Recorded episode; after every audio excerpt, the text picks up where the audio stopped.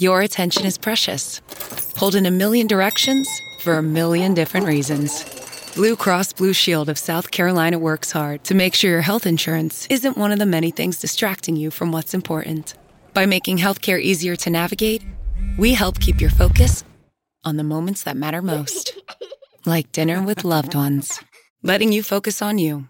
That's the benefit of Blue. Learn more at benefitofbluesc.com. Judy was boring. Hello. Then Judy discovered ChumbaCasino.com. It's my little escape. Now Judy's the life of the party. Oh, baby, Mama's bringing home the bacon. Whoa, take it easy, Judy. The Chumba life is for everybody. So go to ChumbaCasino.com and play over 100 casino-style games. Join today and play for free for your chance to redeem some serious prizes. ChumbaCasino.com. No purchase necessary. Void where prohibited by law. 18 plus. Terms and conditions apply. See website for details. I just want, man, I just want to stop burying my friends.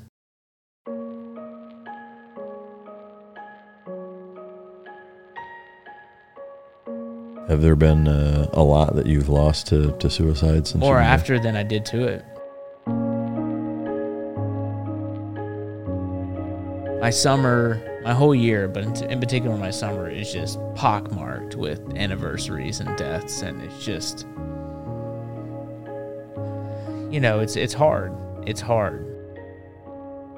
I mean, each time it happens, each time it happens, I feel like there's a wall between not doing it and doing it to where like it lessens. Right? I was looking at this thing somebody sent me and they said the suicide rate might as be as high as 44 a day. I was just like, holy shit.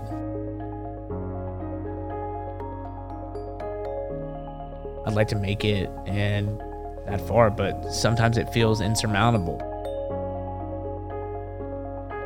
That's what I think like veteran with the sign really is. Is like the goal at the end of the day is to kind of take a little bit of piss out of us in the right way and be like, hey, I love you.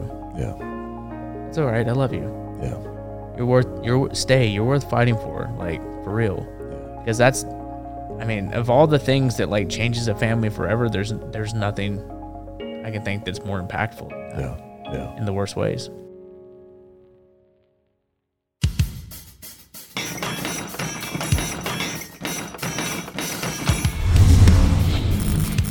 Welcome to Mike Drop, the podcast where relevancy is irrelevant and we don't give a shit about your feelings. Ladies and gentlemen, as always, it's both an honor and a pleasure to welcome my next guest to the podcast. You spent four years with the 1st Battalion, 6th Marines. He did two combat Afghanistan deployments. He's the creator of Veteran with a Sign. We'll call it a brand. And he's generally a good guy with a really shitty attitude. Ladies and gentlemen, welcome to the stage, Veteran with a Sign, a.k.a. Zach Bell. Thank you so much. I uh, I, I'll have to pay somebody for that intro. That was Yeah. that's the best uh, summation of my life I've There's, ever heard. there's a tip jar by the door, so you can just throw that in there and ring the bell when you when you walk out for good service. It's like Arby's. Yeah, you you seals really got a thing with like ringing bells, huh? Well, I don't. Some some do. No, yeah, they didn't make it out. Yeah, I've, I've never done it, but uh, what was the first sign that you ever made? What was the first sign I ever made. Yeah. Um, the first one I ever made was uh, drink water, uh, take Motrin, and change your socks. And that, uh, well, we'll get into kind of how it spawned Uh-huh. from there, I guess. But um, a, a couple of sign related questions, just because it's such a a big part of kind of what you've uh, created, which I love. I think it's it's awesome. Um, have you ever been assaulted for a sign that you've held? Like, has anybody ever attacked you over one? Not yet. I mean, Not you, yet. are you starting to do I it? I mean, there's a few Navy SEAL ones out there, so I yeah. feel like this is a warm up. I think uh, you know. To me, like I think you're doing it right. If somebody's like tried to run you over or gotten out of their car and tackled you, like, I have been honked at a lot, yeah. like a lot. Was that part of the sign, like honk if you're blank, or people No, it wasn't. Yeah, It wasn't because like when I do it, it'll be like me and usually my wife, yeah, and she's so pumped. Yeah. Um, but like uh, we'll go and I'm like I'll there's two sides to each piece of cardboard, right? Yeah. So like I write it and I flip it, and so that's that's two content pieces, and then Yeah. like I'll pivot and like I'll pick a bunch of them up, and then people will like honk if if they can read them, or like they'll slow down. And, Yeah. and yeah. like "Wha- what's that? what the yeah. fuck? Yeah, yeah, yeah. That's a lot of that. if you had to pick a favorite sign that you've done, what would that be? And you can't not not pick. You have to pick. Mm, a favorite? Um, I don't know. I'm trying not to be too divisive, but I think you should try to be divisive. I mean, uh, I I think uh, I think my favorite like satirical one is every Marine is not a rifleman. that didn't start any fights. Oh, it did. Yeah. it did. Um, because every Marine is not a rifleman. It's just a marketing campaign they came up with a long time Yeah. ago, and so like everyone stuck to it. Yeah. And I was an infantry rifleman, so I take umbrage with it. Right. Sure. It'd be like saying every SEAL's a dog trainer. Yeah. They're not. Yeah. Um, but nobody goes to enlist over like being other jobs, and so um, everyone is given like a basic amount of knowledge. Um, and I didn't like how it kind of watered. It does water down the trade craft the, Well, that to- goes with the position. To me, it's like when um, when the army gave everybody black berets. Like it really fucked the Rangers over, and then they make them wear tan ones. Like I think Yeah, yeah. There's up. there's so many weird like floppy hats. They all look Yeah. like failed pastry chefs, in my opinion. Uh, I'm going to take a, uh quick break. I, I do want to let you guys know um, the way that you can support the show is to support our sponsors. Uh, I know some people don't like to hear ads, but uh, that's how I do what I do for a living. So, uh, any support you can show for our gracious sponsors is much appreciated. And again, it does uh, does support the show. So, thank you. What are the two key components for canine success? That's effective training and proper nutrition. Fueled by Team Dog brings those two components to your family and best friend. The perfect nutritional balance that results in a higher mental acuity, energy, overall vitality, and even an improved appearance. Every product you will find in my company's store was born from the battlefield and not from the boardroom. Let my life's work help you become your dog's hero. Because like I don't get it. Um, I've always found that fascinating that our I don't know if all militaries do it, but our military definitely does it. Is we take like pieces of like other countries' culture and we're like, yeah, take that from that. Like, Yeah, I mean, I think uh, I, I don't know that I'd say every other country does it, but I think that's you know it's kind of part of what America is, is you know from an immigration standpoint, and kind of taking the best from from everywhere and putting it into our own own thing. So I, I guess from that standpoint, it kind of makes sense. But it, it seems like I would say if you had to kind of pinpoint one country that we've piggybacked the most off of, obviously it's the Brits, but um, there's still, of course, some some pretty significant disparities. For one, we kicked their ass, you know, so that's number one. But hey, you know, somebody's got to win, somebody's got to lose. that's right. What uh, what is your best childhood memory? Um, hmm, probably spending time with my grandfather. Did you? It was like fishing or stories or what? Uh, just in general. He was a he was a general contractor, and he would uh, he had some land, and he would drive us around on it, and he called it Smithville, and he he would like say like this is like where stuff was, and it was not. It was just like farmland, Oh, that's cool. and uh, but he would like teach me stuff about like being a man and like fixing things. Was uh was that kind of in in place of your dad or in addition to? Mhm. Yeah. yeah, I just got like the classic like he wasn't around. They Yeah. got divorced when I was really young as a whole thing, but like he was there and he would uh, teach us a bunch of stuff. And like I remember like eating like out of his garden because people used to actually have gardens Yeah. where they grow stuff out of, and he would make me uh, eat vegetables with him every morning, and drink coffee, or he would like go tend to the vegetables. Go out to the garden with a salt shaker. Yeah, yeah, and we would eat tomatoes like they Yeah. were apples. It's Yeah. a great. It's the only tomato I've ever liked. Yeah. Um, 'cause No, if I- you- yeah, shit growing out of your own garden just uh, it's just different. Tastes different. you Yeah. know, but what's the uh, the fat the fast the last full book you read? I'm I'm going through right now is Kitchen Confidential. Um, I'm almost done with it, but it's just an audiobook. And Oh, it's okay. Anthony Bourdain's book that like sent him and propelled him into fame. Oh, okay. Um, he was such a good storyteller and he has this very uh, distinct way of talking. Yeah. That's like it's beautiful. Are you into uh, cooking? I am. Yeah. I'm Like not big time good- I'm not good at it, but like it's something that like I'm passively like yeah. I'm looking for hobbies that are like outside of like starting a coffee company or like something like that. You know what I mean? Like ya. I'm trying to break the mold wherever I can. Yeah. I, I dig it. I mean, I think uh, you know being a little bit out of the box from a veteran standpoint is is good and important because we do get kind of keyholed into a lot of the same uh, same things. You know. We definitely play it safe. Yeah. Uh, what is your morning routine on a typical day when you're in town? So my morning routine is I get up with my wife and um, my kids, get them prepped for school, and then going through all the projects we have to do in our new home. We're doing things like updating fixtures and outlets, and the floors are literally getting redone today, Yeah. and uh, things like that. And then just um, looking through all the work I have to do for my job, uh, where I work at with Black Rifle Coffee, and um, all the other stuff I do with Veteran with the Sign. Yeah. What uh, What do you do at Black Rifle? I help them to create content, in particular, like stuff for Tennessee. Oh, okay. That's is that uh, is in regards to the uh, the plant that's there, or Yeah, so um, I think ninety percent of the items that are sold coffee, uh, of the coffee that's sold, comes from uh, a place, uh, Manchester, Tennessee, which is famous for Bonnaroo, right? The big outdoor festival that comes all uh, once a year, and uh, now Black Rifle Coffee, which Yeah. is actually called Coffee County. oh no shit. Yeah, yeah. I That's don't, cool. I don't know if they knew that when they did it, but Yeah. like it's it's really cool that it happened that way. Yeah, that's awesome. Uh, where are you originally from? I'm originally from Memphis. Oh, really? Yeah, So you're a Tennessee boy, born and born and raised the whole whole time. yeah. until I die. Yeah, no shit. Yeah. Like you love that fucking state. You're a volunteer. I didn't say that. I mean, Knoxville's cool, but it's just like it's got its own thing too. I mean, Tennessee, so it's got the the three stars, and it's for the three different types of uh, geography that are there, geography that are there, and um, you know, I grew up in Memphis, and that's a very um, interesting place to grow up. Yeah.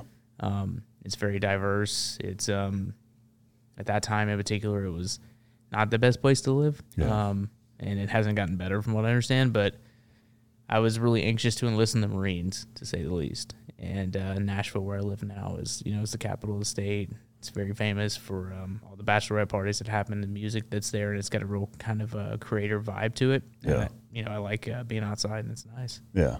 I mean, it seems like uh, Nashville is is a lot like most places in Texas as far as people are are moving there in fucking droves. Like it's just exploding, right? Can I swear? Yeah. I wish you yeah. would. Okay. You you wish I would? If, if if you don't, I'd be disappointed. Okay. Yeah. Again, I want to I want to listen and obey. I, I Is that right? understand. Yeah, I understand. No, um, Wait, what are we talking about? I don't know. Um, this couch is really throwing me off. Just two dudes. And, Yeah. um, no, Well, there um, can there can be more. no, no, we're fine. No, we're fine. good. Uh, no, it's um, it's it's weird because it, it took COVID for people to realize that places like New York and L.A. and Chicago sucked. Yeah. I knew that the first second I was there at any one of those places. Yeah.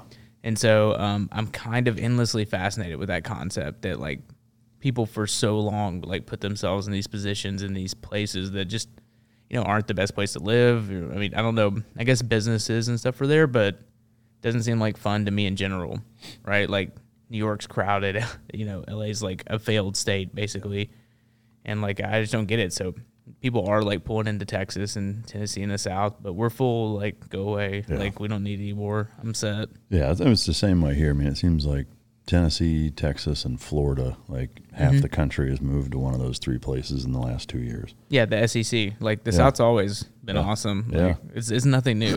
like Yeah. yeah. Yeah, no shit. yeah.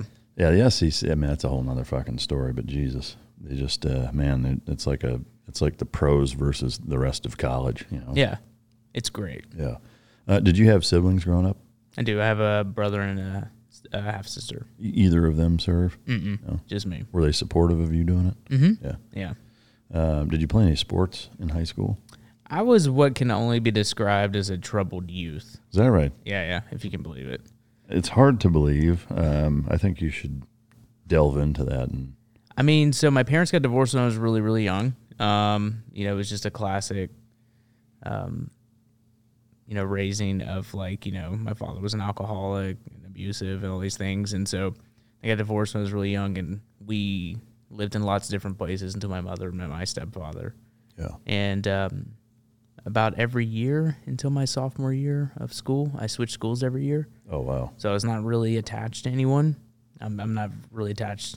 Like, I don't have that idea of like, I went to this place Yeah. or this amount of time. there's no alma mater for you. Uh, I mean, not really. I graduated from a very, very small independent Baptist school. yeah, Um, and uh, it was a class of 28. I was the shit. 28th person. And like, yeah, yeah, it was wild. dead last, huh? It was wild. Yeah. And they, I mean, they, they treated me like a, like a raccoon. They were trying to like house train. yeah, like because they had they they'd all been together at a small independent Baptist um, upbringing for a long time, and I was like a you know I was like a wild animal Yeah. that got brought in, You come in and fuck everything up. a dumb wild animal that got Yeah. brought in. I remember that because I was so far behind in everything. Yeah. So you didn't play any sports? No. No. I was just like never around. I mean, like I did like baseball and stuff, but it would be like through like church leagues and like upwards and Yeah. things like that. But I mean, would you character characterize yourself as athletic as a kid growing up?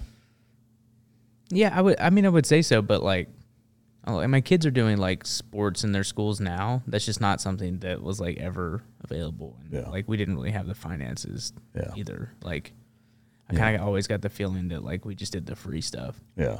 because we did. That's what it was.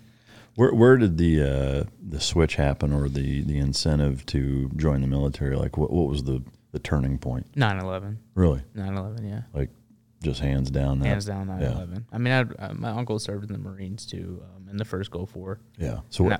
where were you at when that happened? I was walking to school. I was walking to the school bus stop actually. Yeah. In, in what grade? Okay, so 2001. I graduated. I think I think it's either seventh or eighth grade. I can't Yeah. remember. Wow. Um, but I remember I was walking to the school bus stop. My mother called and she's like, "I need you to stay home. I don't know what's happening."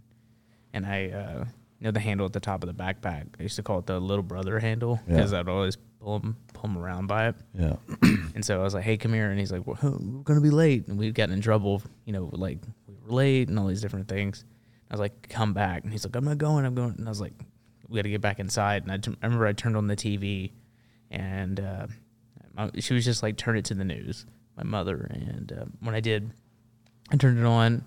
I don't know what channel it was, but I think it was everywhere at that time. The second plane made impact. Uh, I don't know how quickly after I turned on, but it felt like immediately. Yeah. I remember watching it live, just And and it was basically right then. You're like, I'm joining the military. well, like as the events started to unfold and everything, and I'd always, you know, heard about the military and all the different things. You know, I didn't, I didn't really do a lot of the, like, um, digging and like learning about stuff that I should have done. Yeah. Um, there was no one, there was really no one there to teach me either. Mm-hmm. Um, like about like if you want to be an officer, you got to be a congressman to like write off. And Yeah. to go to like one of the academies or go to ROTC. Like I didn't know any of that stuff.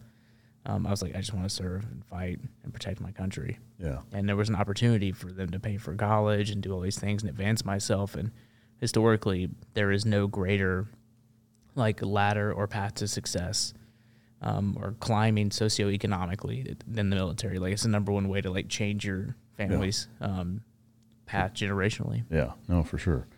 Um, so for all of high school, were you pretty dialed in as far as wanting to do that, or did that waver and kind of move around at all?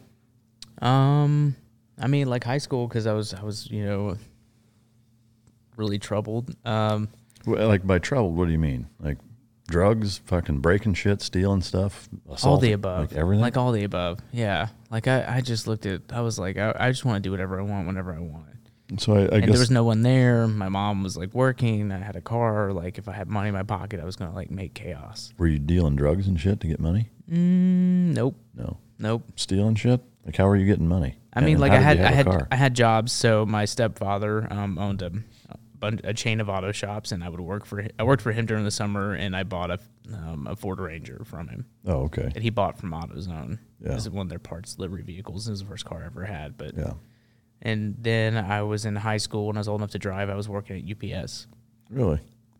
And uh, because they have they pay a lot, and you only work four hours at a time. And so Yeah. I would drive home, drop my brother off, go to work, be done by like eight thirty or nine, and they pay a lot.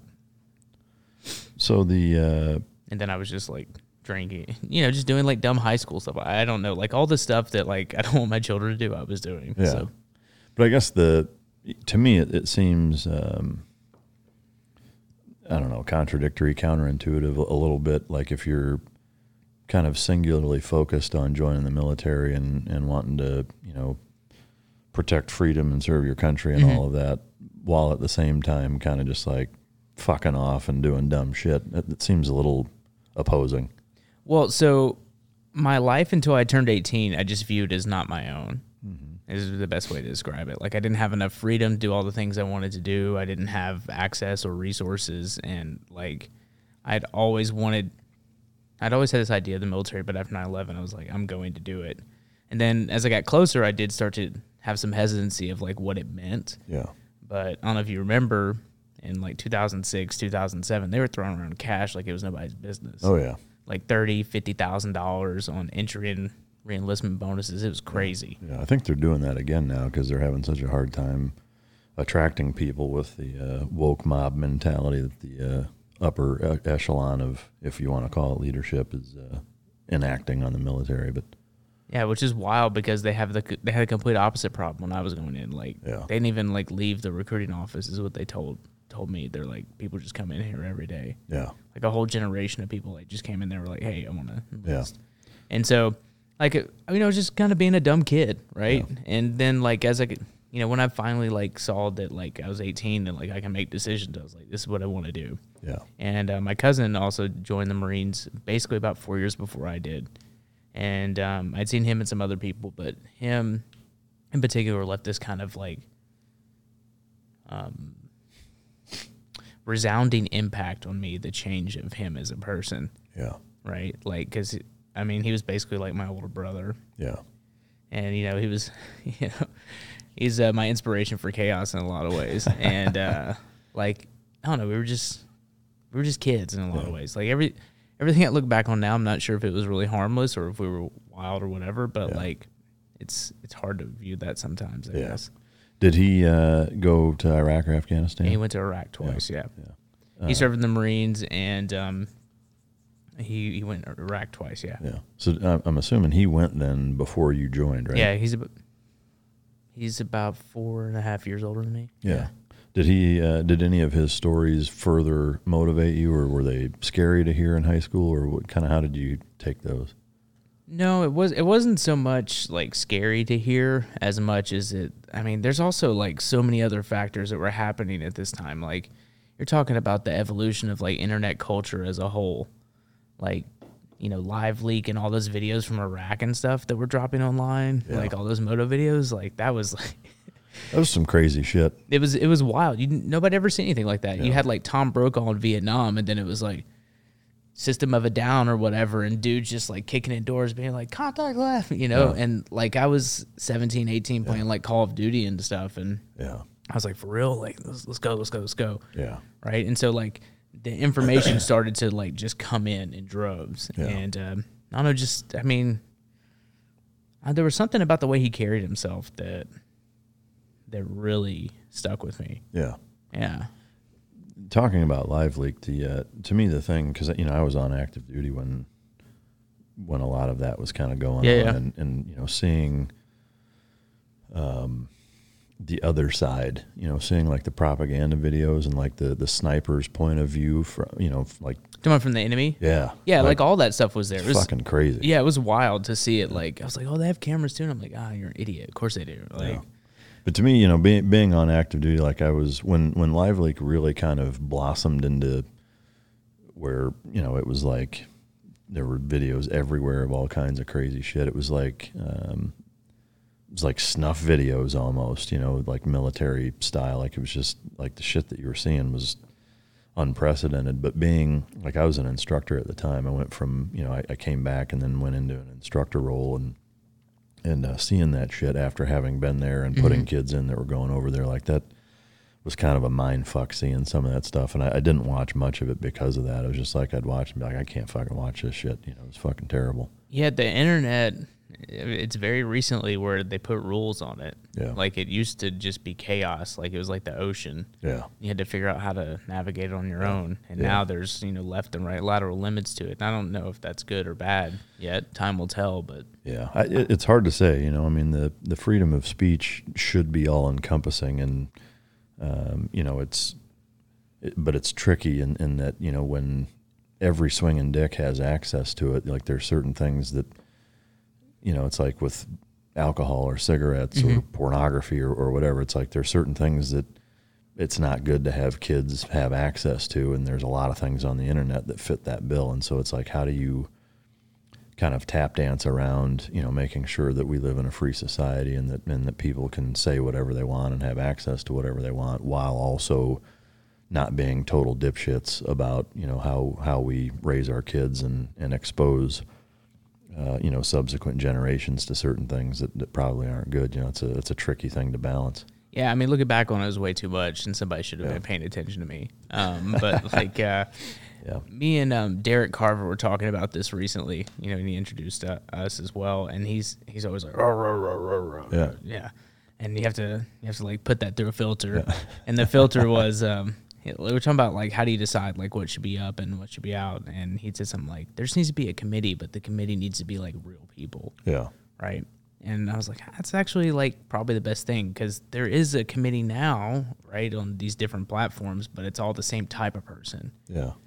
Well, the other thing too is, you know, the committee of real people, real people to you and I may not be real people to the people who are on that committee. They may think, fuck those guys. They don't know what they're talking about. I mean, that, I think that's the problem with any governing body of anything i- is, that, you know, one person's idea of true and just and the right person to, to be overseeing uh, you know big big picture decisions isn't going to be what somebody else thinks is the right person you know so it's uh, how do you, how do you decide that Yeah, I think it needs to be like voted on like Survivor back in the day. Like everyone cast a ballot in secret. Yeah. That way people don't like uh, grandstand on the decisions of what they make or like just like, oh, my voters will love this. Just be like, Yeah.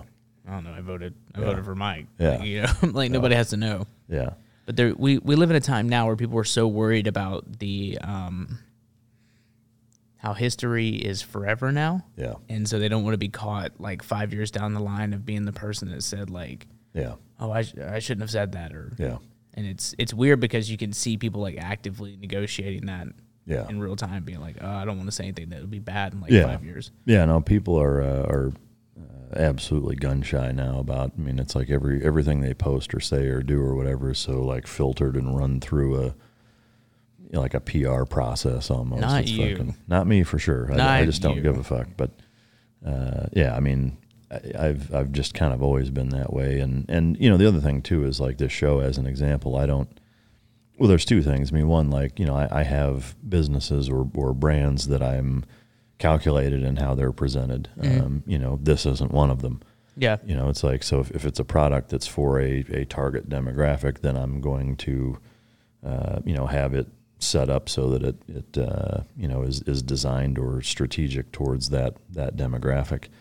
In this case, like this never never was what I did for a living. You know, it's not my main main thing. It's not um, the only way that I make a living. It's part of it now, uh, but you know, I, I've always been, you know, hey, this is a platform to uh, to truly get whatever you want off your chest, and to have people on that have interesting stories that can do the same, you know, and they're not not neutered or uh, filtered or or whatever. Interestingly, though, you know, some guests you have on, you can tell that's how they are, though, and so they conduct themselves in a certain way to mm-hmm. make sure that what they say is what, what they think should be said, or how it needs to be said, or or how a publicist would coach somebody to say something.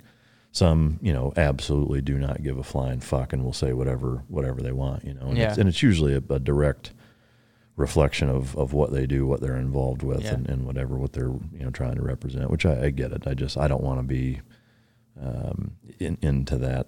Um, I, don't want to get sucked into that fucking realm of of uh, giving a shit about what uh, what we talk about. But Yeah, because if you're if you're hindering like um, if you're scared to really say how you feel, then you'll never really know like anything about yourself, and that Epstein didn't kill himself. Like I mean, that's what I heard.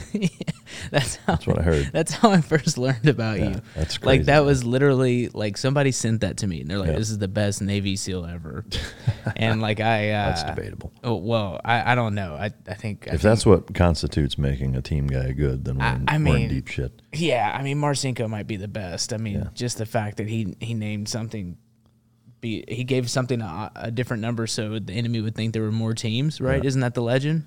I mean, there's so many different. Uh, who knows if that's fucking true uh, sayings or, or you know legends or whatever you want to call it. It's it's hard to know. He might be my favorite person historically. Yeah. Like, like that they're like, hey, try and break in on these bases, and he was like, all right, Yeah. Okay. and then he did. Yeah. And they're like, no, no, no, please don't do that anymore. Yeah, um, that's but no, I had heard about it. I was, I was like, whatever. Somebody sent me the clip. I remember the first time, and I was like, looking at my phone, I was like, okay, yeah, it's a Navy SEAL guy. And then like you're like blah blah blah blah, and then talking about your dog, and I was like, oh, that's a nice dog. And you're like, and Epstein didn't kill himself, Yeah. and like. the best part is the delay on uh, was it Jesse? Yeah. Is the delay? He's like, okay, like, Yeah. He, Yeah. he breaks up because it hits his ear. Yeah.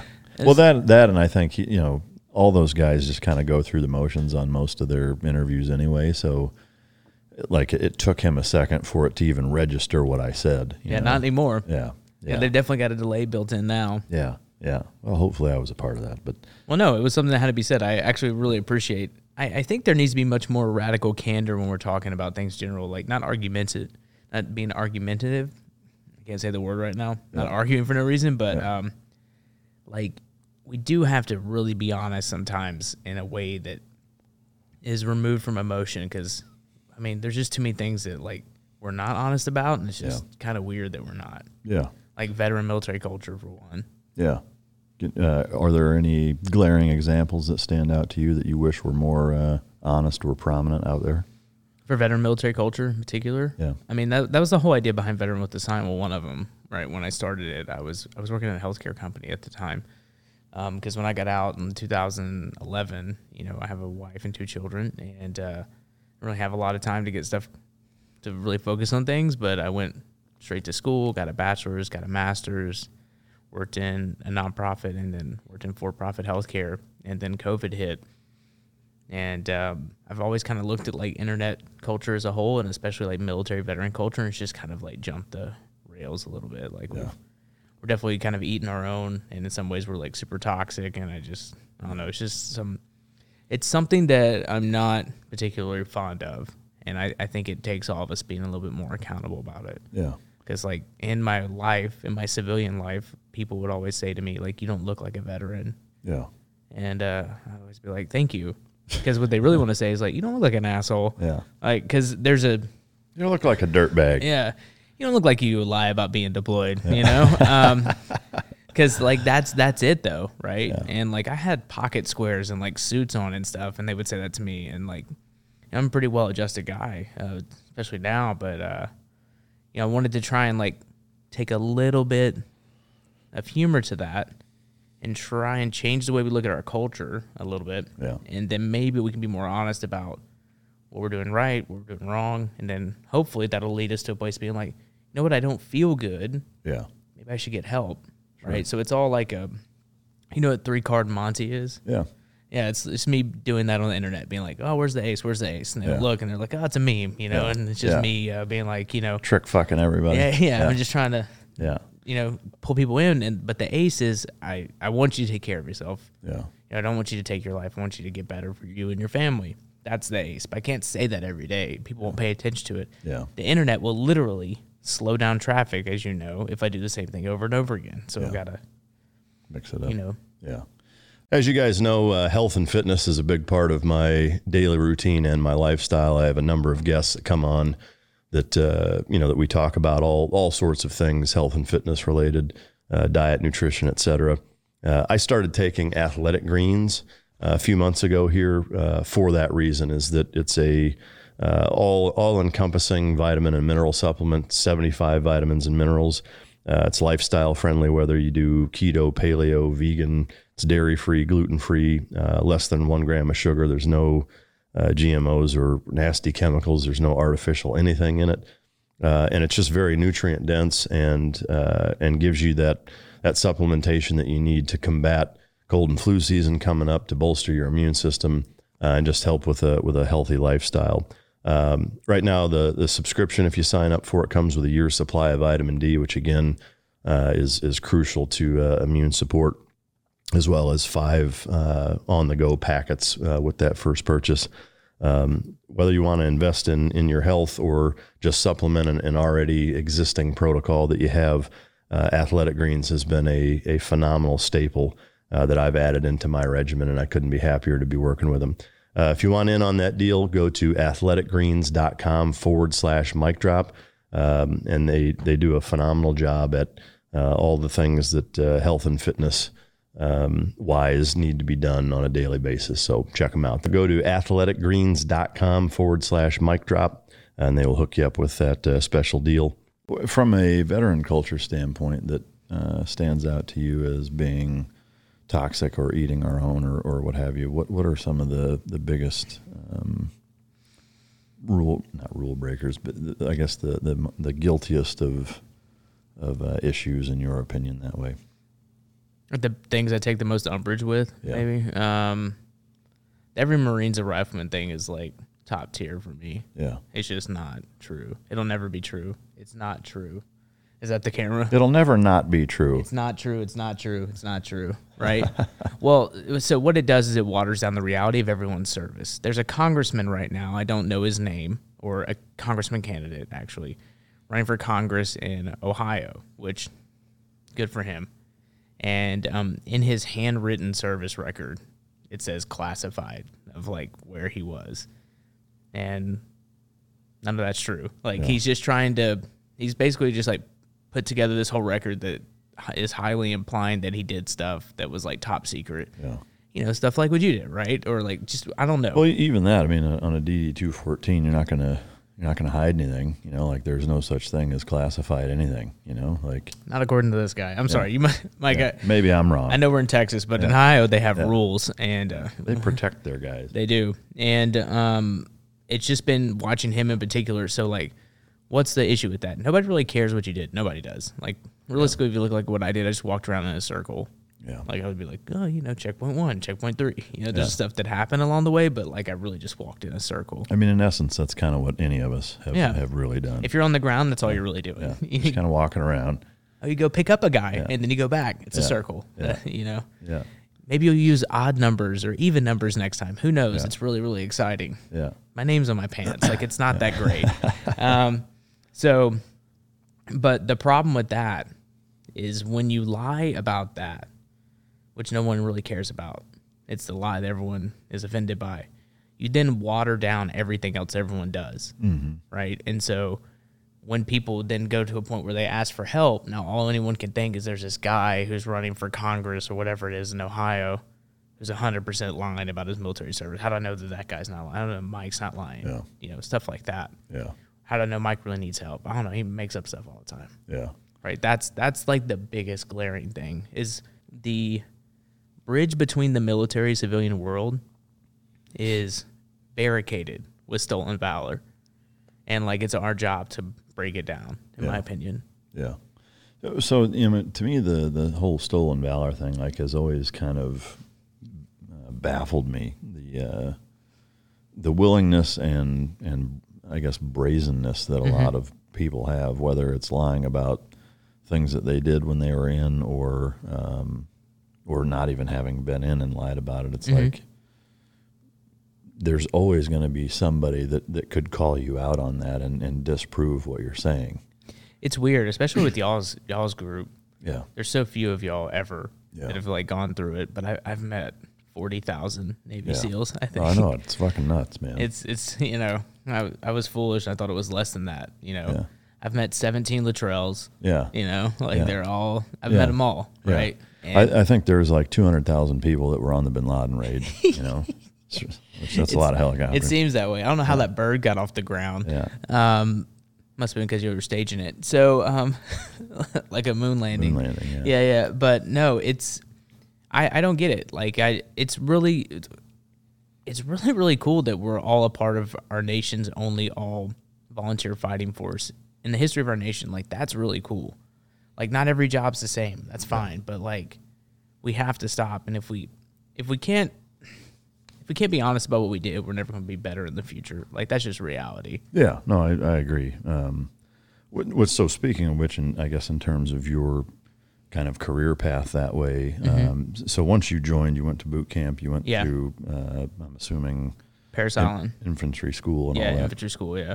Um, what was your first uh, experience like when you when you kind of got through the training and checked into the actual sixth sixth uh, Marines? I can tell a pretty funny SOI story if it. that'll help. Yeah. So, the School of Infantry, right? If you're an infantry marine, you go to. If you're in the Marines, you go to MCT Marine uh, Combat Training. They probably changed it all now. It's 21 days, or SOI, and uh, it's um roughly about three months altogether. And uh, gets to the point where all the instructors come out, like all the infantry guys, and they're like, they give you a pitch, and you're in this big like room, and they're like, the 51 comes out, and like, hey, what's up, you fucking losers? Do you want to do you want to shoot rockets? You want to do explosives? Then you better be a 51, right? And he's like, oh, and everybody goes up and it's like, hey, do you like playing cards? Do you like doing spades? you could be a mortarman, you know, go for it. And then, then he comes out, and then I remember there was this machine gunner who looked like, you know, he's built like a fullback, right? Like all machine gunners, and he's like, you want to shoot people down with like a Madus, blah blah blah, all this stuff. Be a machine gunner, rah, rah, rah, all this stuff, right? And then I remember this one guy comes up. I don't remember his name. It doesn't really matter. He comes up and he takes out a can dip and he puts dip in his mouth. And he goes, "You want to be in charge of all those dickheads? Be an 0311." and so I was like, "0311, it is." Yeah. Um, but um, in 2007, when I arrived at the barracks, man, man, oh man, it was. oof. Um, it's it's weird. It's it's weird how disproportionate it is, but like I remember showing up to the barracks with all my stuff from like issue, and you're dragging it through the thing, and you're getting catcalled. They're throwing stuff at you. They're swearing at you, and you're like looking for a team leader, and not even really sure what a team leader is, and you're like, oh, you know, like running around with like your big bag, Yeah. and you know, we go to team leader and a team. They had just got back from Ramadi at the time, and uh, the team leader was like, "Hey, I'm, you know, Lance Corporal so and so, I'm your team leader. You know, don't fuck, don't fucking make my life hard. I won't make your life hard. Do you understand?" I go, "Er," and he goes, "What?" And he's like, "Don't." He's like, "Don't do that." And I was Yeah. like, "I was like, good to go, Lance Corporal." He's like, "Don't ever do that either." And I was like, "Okay." What the fuck am I supposed to say? I was like, what do I say to you? And um, he's still one of the best people ever. He's really, really kind to me, but like, you know, he's a very, very smart guy and very nice. dude. His name's Brendan Kelly. I love you, Brendan. And um, like, he he was just like, you were so like institutionalized by that point, and I was just like responding the way I'd responded. And he's like, stop, don't do that. It was just Yeah. like gross. Yeah. But um, then I was like running around the barracks. You know, I don't want to call it hazing because I don't want to get anybody in trouble, but I think you should. If, I mean, you you know, know, we were like doing all sorts of stuff, like digging holes, you know, pull ups so you can't do things. Um, were, were there any like physical hazing where it's like Mm-hmm. they're actually like taping you up and beating your ass and electrocuting you and like Tabasco sauce and shit like that? Because we did all kinds of dumb shit like that. yeah, I mean, like, yeah, I mean, like, I have this belief that if you're like in a combat MOS, like you're going to get hazed. Yeah. Because there, it's a, it's like jazz. It's real free form, right? Yeah. The goal is to win the war, right? With Navy SEALs, the goal is to win the war. Infantry Marines win the war. How you do that? Take these guns, go do it. Yeah. The rest is on you. Yeah. And Was- so that's a lot of free time in training. yeah.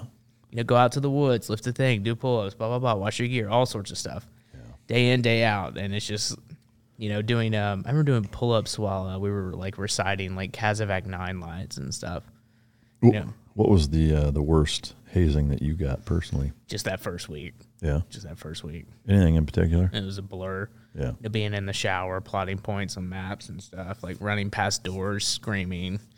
You know, it, I, it was just a, you're just not sleeping. Yeah.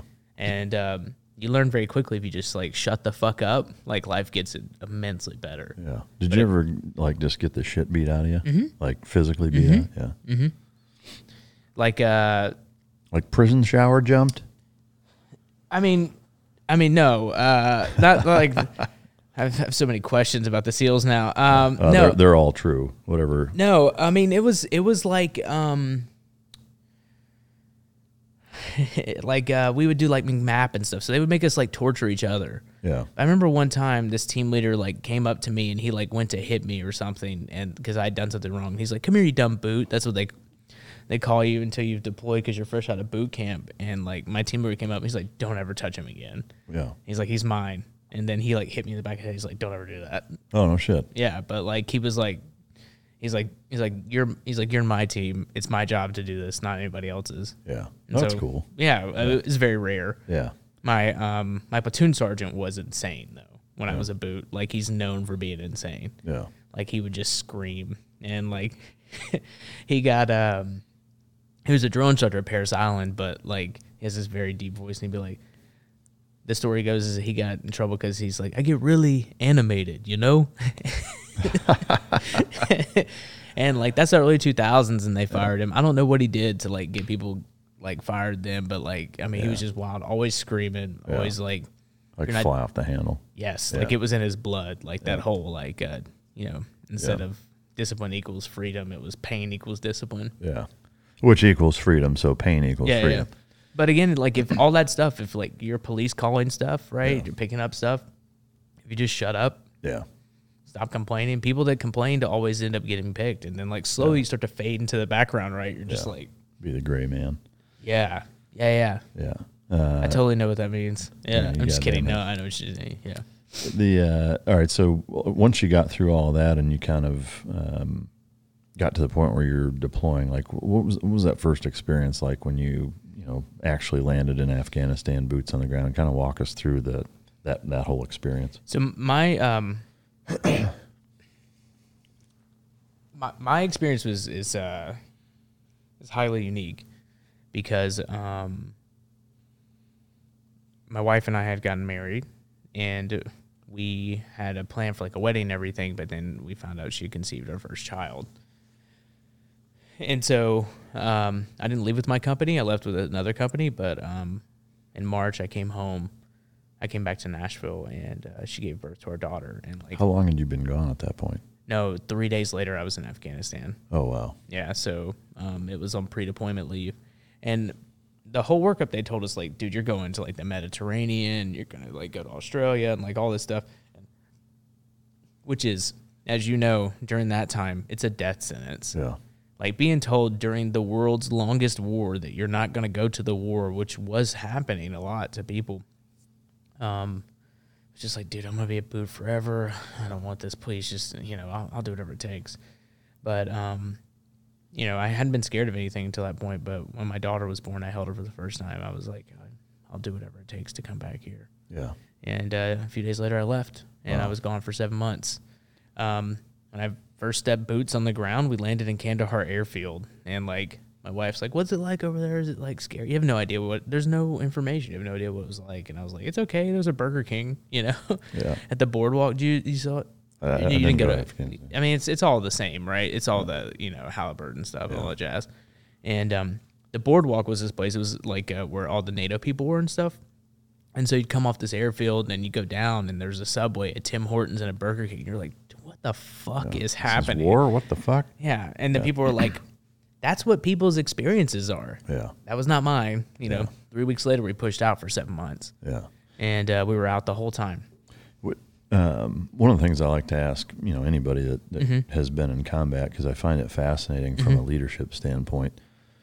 Um, was there a point at which um, your higher ups kind of brought you guys in and said, "Here's why we're here. Here's what we're looking to like. Here, here's the mission that we're trying to accomplish." Like from a thirty thousand foot view standpoint.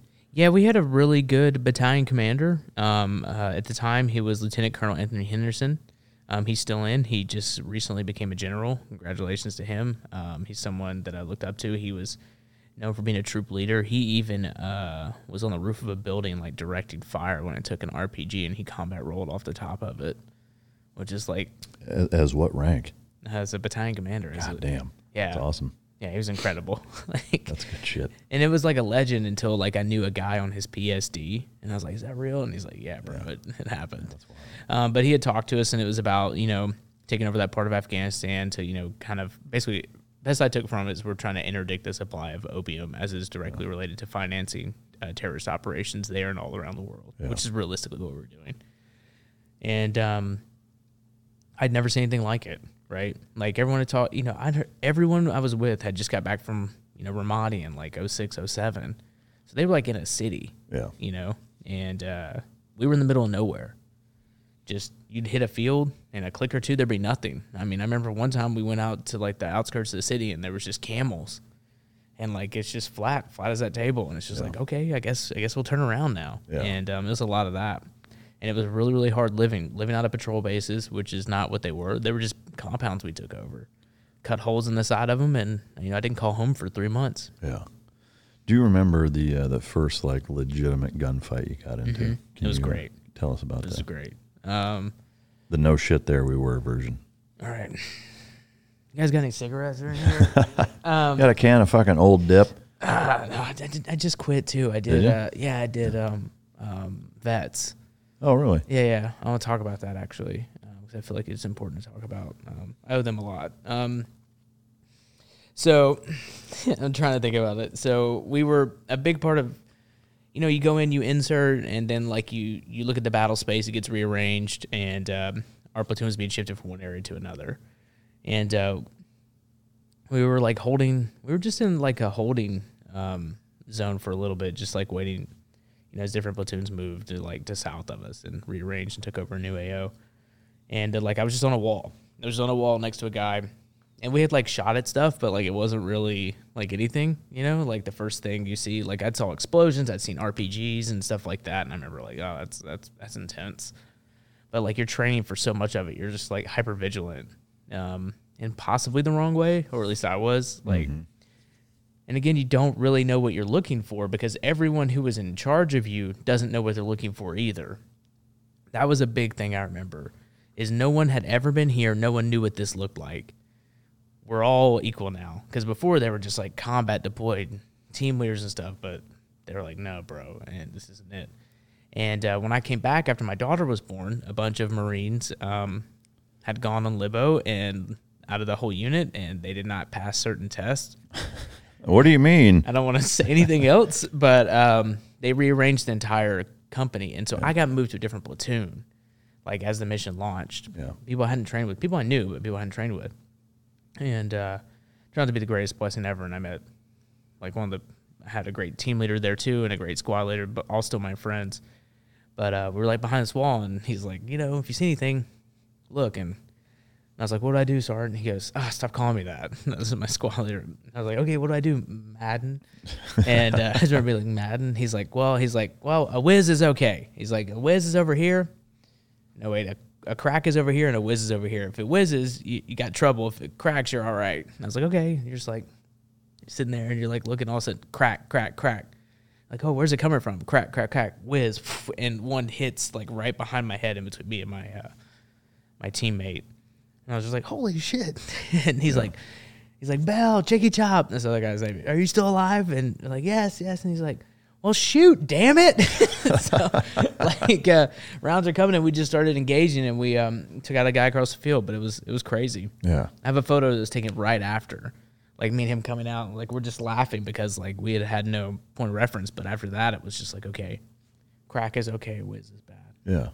Was it just the one guy trying to shoot at you? Or? Um, they were just trying to move. They were trying to figure out what we were doing, yeah. and realistically, they were just waiting to see, and just trying to keep our heads down yeah. because like at that time of the year and that style of fighting, they're everyone's playing the elements. The elements are the terrain and the heat. Yeah. And so like nobody's moving, not even them. Yeah. You know, during the day. Yeah. Um, from from that point on, you were there for seven months.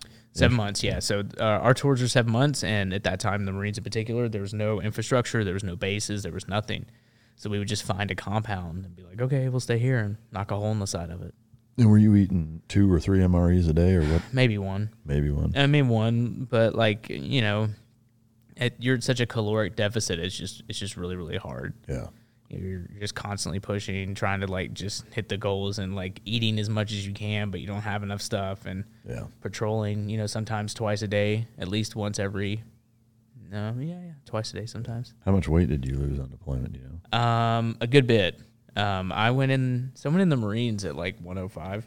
No shit. I know, hard to believe with my stature. Um, so as big as you are. Yeah, thank you, sir. You heard that here. He said I was big. Um, but they put me on double rations. Oh, really? In boot camp, which was horrible. Yeah.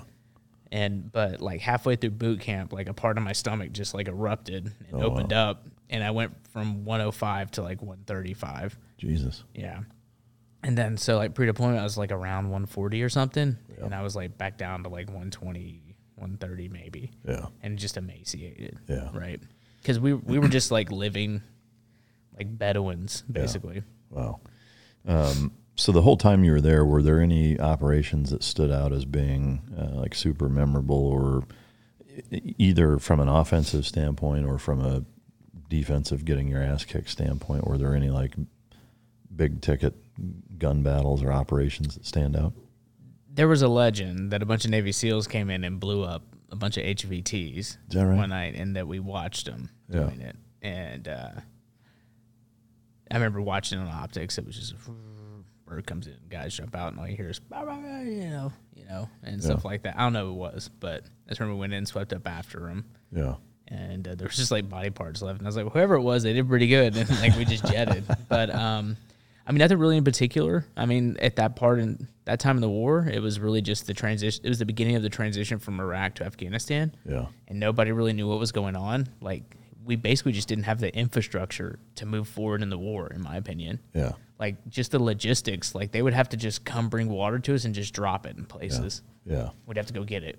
Like you, would, it was just a mission to get water. Yeah. So that would you say to characterize your first deployment from a operational standpoint, was it pretty low key? It was pretty low key. I mean, it, it was dangerous for sure. I mean, but like they didn't even know where we were. Like, Yeah.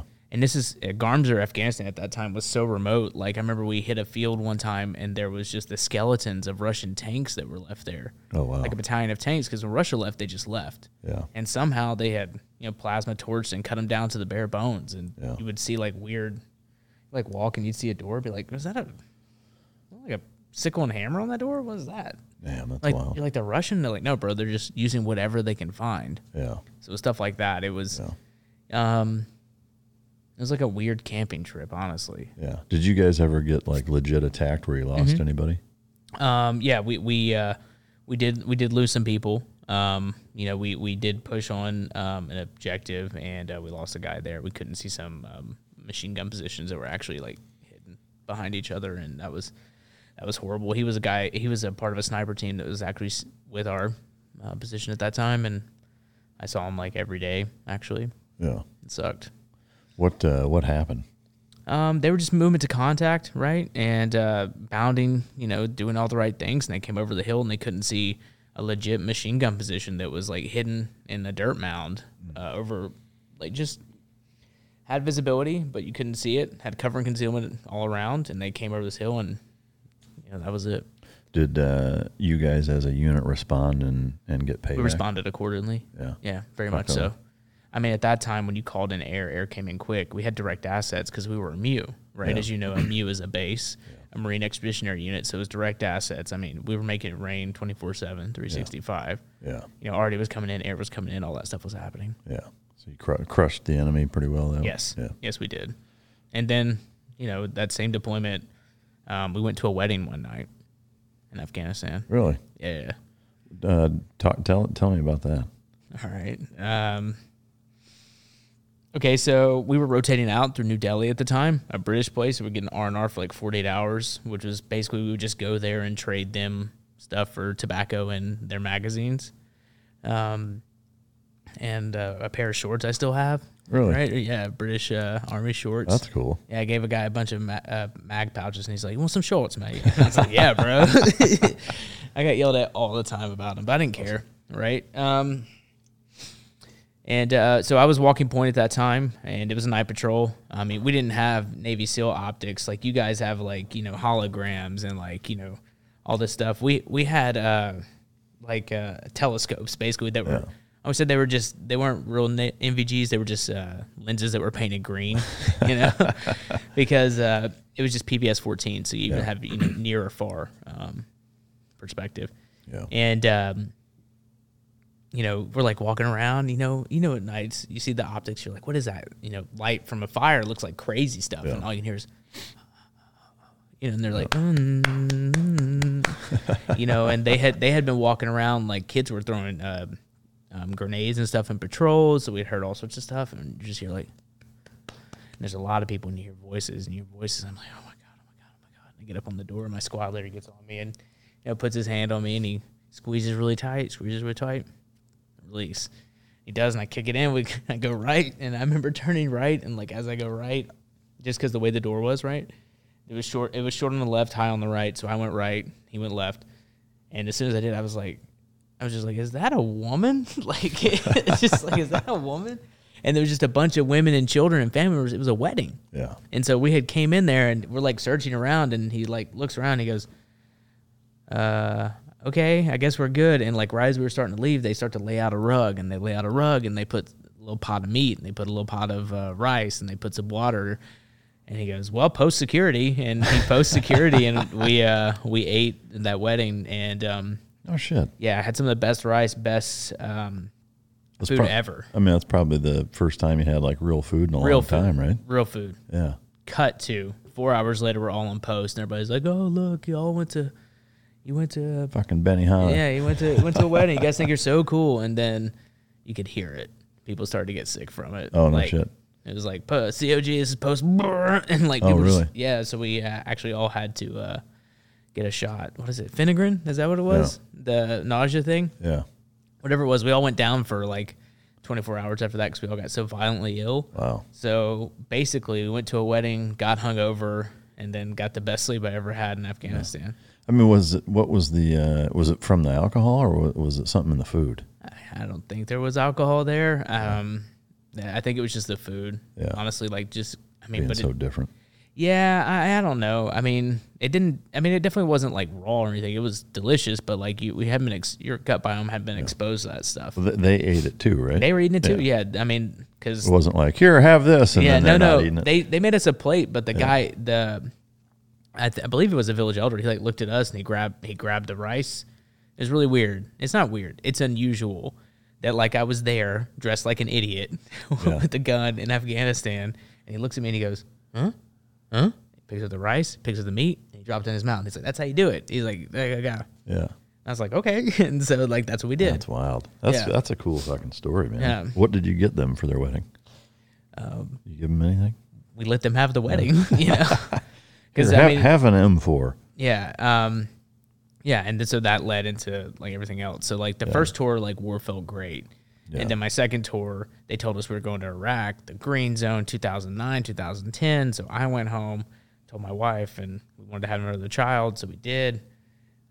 We, thought that was going to be the case until November of 2009. President um, Obama goes to West Point and he announces a troop surge in Afghanistan, but they told us like a few hours beforehand, like, y'all are going to Afghanistan. Yeah. So all of my friends are convinced every time my wife gets pregnant, they have to go to Afghanistan. yeah. So, some strange correlation. yeah, and then we went to Marjah, which was not like that Yeah, at so- all. No. So, uh, so tell us about uh, about that deployment. That was uh, a lot hairier, I assume. yeah, Marjah was hell on earth. Yeah. What uh, like how how did it start? I mean, it's it started out like I don't know. It's hard, it's hard to describe when I, I've I've looked on it. There's documentaries. There's so many things that have talked about it, but like when I think about it the most, like all I can think about is just like it doesn't feel like it happened. Um, How so, or or why? it didn't feel real. I know, I but like that that place exists. It exists here, and like with all the stuff we have, but that's the way it exists over there. I, I- um, like uh, they told us we're going to push. Marjah at that time was is a, basically a bunch of like agricultural hamlets, like little villages, like make a town. But uh, all of the like the majority of um opium comes from there. Big trade all over the place, like just a bunch of grow um, grows and all sorts of stuff around there. And um, you know, we did like a probing operation first, and uh, I was just a first team leader at the time, and all the squad leaders went away, and uh, all the lieutenants went away, and I got made platoon commander for a day at this patrol base. We're doing a left and right seat, and we're doing probing operations of the security sector, so the outer cordon of Marjah as a whole. And I see them all get on the seven ton. I see them stop, and this sergeant major who was there gets out, gone, doing his rip, and that was how the deployment started. Like he got shot or what? No, he he he hit an IED. He blew oh, up during his rip, being like, "This is this is our SOP for IEDs," Yeah. and that was it. That vehicle got disabled, and then another vehicle hit another IED, and they were all over there. And then our little patrol base started getting attacked, and I was a platoon commander by designation, and uh, had a bunch of ANA who were just wilding out. They were insane. They uh, kept trying to sneak off and smoke weed, not in that order. And uh, they love smoking weed out of an M16. That was like their favorite thing. Yeah, yeah. They put it in the chamber and then like light it up, and it's the craziest thing I've ever seen in my life. That's so weird. Yeah, I mean, they're a they're a different bunch, and um, that was just that was the first time, and it was like that for weeks, and we were just, and then we would go out, and uh, like every day we would get not like con not like contact patrols, but combat patrols. Like in particular, it was so violent that my wife was pregnant at the time, and we were finishing up this part of the probing mission, and I hadn't heard from her in a while, and hadn't got a Red Cross message or anything, and so we had these French reporters with us, and uh, they were talking to us, and they were like, "Oh, you know, what do you think of Afghanistan?" You know, it's okay. I think I can do a French accent without people getting like mega offended. Who cares? Who cares? This is my story. It's what happened. Yeah. All right. And um, I'm like, yeah, it's cool. You know, I don't, you don't really talk to them. You know how it is. You don't. Really, yeah, whatever, dude. Like, come on. And you have a job. They're just there. They're like on a car that you're driving. That's what I always tell people. Yeah. Like, and um, so we're like uh driving around, and all of a sudden, rounds start coming in. Boom, take contact, hit the floor, go. And then I'm like, hey man, we gotta go. Him and his his friend. He's like, no, no, no, we are not going. I was like, hey dude, you gotta go. And he's like, no, no, no, I'm scared. And I was like, well, if you stay here, they're either gonna kill you or they're gonna capture you, and it's it's just not gonna be good for you. Yeah. And he's like, no, no, no. And I was like, hey, get the fuck up. And I grabbed him by the back of his flak, drug him back, get back to the patrol base. And uh, he's like, oh, Miss thank you so much. You saved my life. And I go, oh, I really appreciate that. Hey, let me borrow your cell phone. And he goes, oh, a cell phone? You know, I don't have a cell phone. You know, no cell phone for me. and I was like, you don't have a Like, cell phone? motherfucker, yeah, you do. I was like, he's like, no, no, no. And I was like, so your your uh, editor, he sent you out here to Afghanistan. You're doing this stuff for the AP, and you don't have a cell phone. He goes, oh no, I don't. I go, okay. Well, that's unusual. All right, so here's the deal. You're either gonna give me your cell phone, or I'm gonna take your ass back out there, and I'm gonna leave you, and not one person's gonna stop me, and you'll never make it. And I swear to God, I'll do it right now. He looked at me, and he waited a second, and he looked outside, and he opened up his flak, and he handed me a cell phone. And I'll never, this is the best part. He looks at me and goes, uh, America's country code is uh, zero one. I took it from him. I go, You're goddamn right it is. and uh, I picked it up and I dialed it, I dialed the number and like my squad leader was coming and everyone knew what I was doing because they were doing. I was trying to get home to learn about my wife, to learn about my daughter being born or not, or all the different. I didn't know what was happening. I just wanted to know. Yeah. We were past her due date, and I called her and I was like, "Hey, I can't talk longer. Are you okay? Is she okay? How, how does she look? How do you feel?" And like we talked, and it felt like a long time. I just remember I just like started to cry, and I was just like, "I love you so much. I promise I'll call you soon." I hung up, and then uh, we found out actually um, there had been some other stuff that happened in the AO, and it was a miracle I got that call out, but I wasn't able to call for a long time. And then every day after that, until I came home, was just horrible. The uh, operational tempo was it every day? Every day, Were you guys going out every day? every or- single day. Yeah. every single day we were spread thin. We didn't have enough people. You know, they had um, units to the north that were kind of all over the place. I mean, we're talking about people that have by this time they've been watching us for you know a few years. They'd really kind of learned our operational needs and like our bandwidth, right? Yeah. You know, people like y'all would come in and do like hard hits in and out and stuff, and then like we would like interdict and like try and do things like that to also like you know fill in the dead spots of the battle space and like control it. But it was just too much Yeah. and um, you know we were also trying to stop the you know poppy from being made and harvested, and there's direct correlation between that and like when the poppy was harvested and when they'd have cash and when the IDs and everything would get worse. Yeah. Our patrol bases were attacked. I mean, we lost people. It was just you know it was it was horrible. Are there uh, any of those operations or um, days that you went out or were attacked that stand out as being particularly memorable? The day we lost one of the Marines in my platoon. Can you uh, tell us that story? Yeah, I don't want to name him, um, but uh, we were going to get an HVT. Um, Muhammad, Muhammad, whatever, none of it matters. He was uh, he was a big guy, and most people don't know this, but in Afghanistan, you actually buy your way out of jail pretty easily. The government's so corrupt; it's just like ten thousand bucks or whatever of their dollars, which is like half of ours.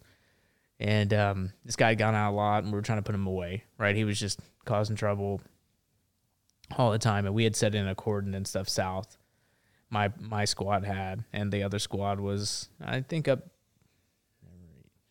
to the west, and then the first squad had gone out and bagged him. Right, they'd gone out and got him, and uh, they were coming back. We'd done everything right. There had been a storm the day before, so we had to push the operation. Couldn't get birds in the air because the dust storms were so bad out there that it would literally choke choke the exhaust, and they couldn't get off the ground. And uh, I remember I had my pants off because we were in QRF, right? So you just take them off on the rack, and I just laid down like that, and uh, the ground was, the ground shook, and I, I put my hand up and I caught my rifle, and I was just like, no fucking way. And uh, 50 meters right out in front of our position, they put an ID directional, and uh, uh, you know, people were injured, and uh, we lost a Marine that day. And uh, immediately after that, not to not to go, I, I it's, it's just it's it's very hard to talk about, and it's it's not entirely my story to tell. I mean, I was there, everything else, but like, um, so I don't want to seem like I'm trying to like truncate the story, but like it was just like we were trying to treat him and get him out of the LZ and hold security, and then it happened so quickly, and then you find out when he's on the bird, he's not making it, and then you're still there, and we had three months left, Yeah. and so they immediately like reorganized the platoon, and it came up to like, well, who knew who's going to be the squad leader of first squad now, and uh, I talked to the first sergeant, I talked to the company CO, and I was like, I'll do it. I was like, pick me. I was like, I did it during the workup. I was like, nobody else will do it. They won't listen to anyone else but me. They'll at least respect me. And I was like, I'll either they'll either do what I want or I'll die trying. Like I don't care. And uh, they came out later and they're like, yeah, you're your first squad squad leader. And that uh, was that until we left. Now, how did that change your day to day?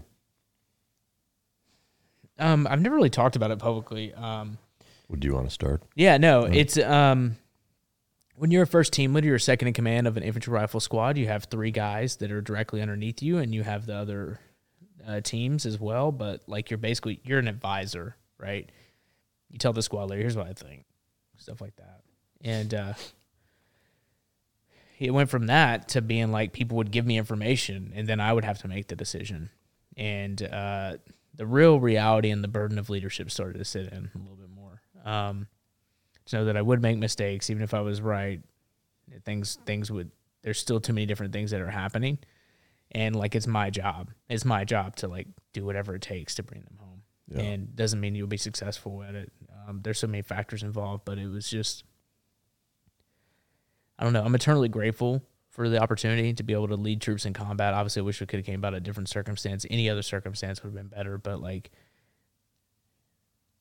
I viewed it then and I viewed it now as the only way I could think to honor the service of the Marine we lost. Yeah. It's like I, I will do this Yeah. and I will scorch this fucking earth, and we did. We did. Would you say that you guys went out and uh, and Nope. really took it to them? No more talking. Yeah. No more talking. No. Hey What- man, where are you from? "Oh, I'm not from here, dude. Really? Why is there blood in this room? Oh, it's my dog's blood. Hey, come here. Let's talk about it. And we would talk about it. It's just a bunch of that, right? No more. The gloves came off. I mean, it. I mean, the battle. The battle uh, space shifted like dynamically. You know, and in Afghanistan, everyone has sandals or they're barefoot, right? And so you see a guy with some old '80s high tops, a bunch of mascara, like he's a, like he's you know a clown, and his hands are soft like like a newborn child. Like that dude is not there to farm; he's there for harm, and like that's it. That's a, that's a wrap. Not all things are weapons. You know, um, a weapon's a cell phone. A guy's looking at me, pointing at me on a cell phone, and rounds are coming out of a bush over there. I'll shoot at the bush and I'll move over to him, right? You know, it doesn't have to be an AK 47, right? It's no different than anything else we did. Just had to be smarter and understand the battle space. And the second we pushed back, I mean, it was dangerous the whole time, but we started pushing back, I mean, the responses were um, received. Yeah. What was the, um, I guess the, the overall goal for you guys at that point? I mean, I know you said you, you At the end of the deployment, yeah, I just didn't want anybody to die because of what I did. yeah. Was, That was did you it. accomplish that? Yeah, I did. Yeah. Um, you know, Marine got injured.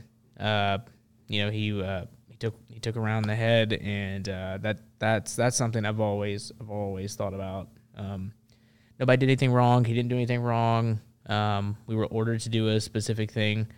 Uh, we were at a patrol base. We were very far extended. They told me to put a team in a vehicle and then put the vehicle out there. And I didn't like how far away it was. Like in particular, it's not far. It's a thousand meters, but I mean that's miles in the battle space, and I didn't like it. And I'd already gotten warned several times that like they would take they would even like take the squad away from me, which was nothing for my ego. It was just like I didn't want I didn't want I didn't want to lose them or lose their safety to someone else. Yeah. Because then ultimately that's still on me what happens.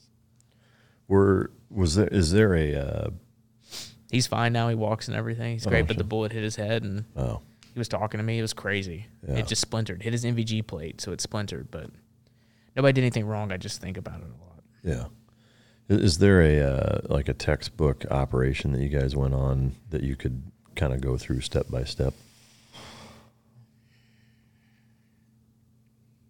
Mm, I mean, not really. That just wasn't what we were doing it so much at that time. And we did we did a few like cordons and stuff for, for HVTs and things like.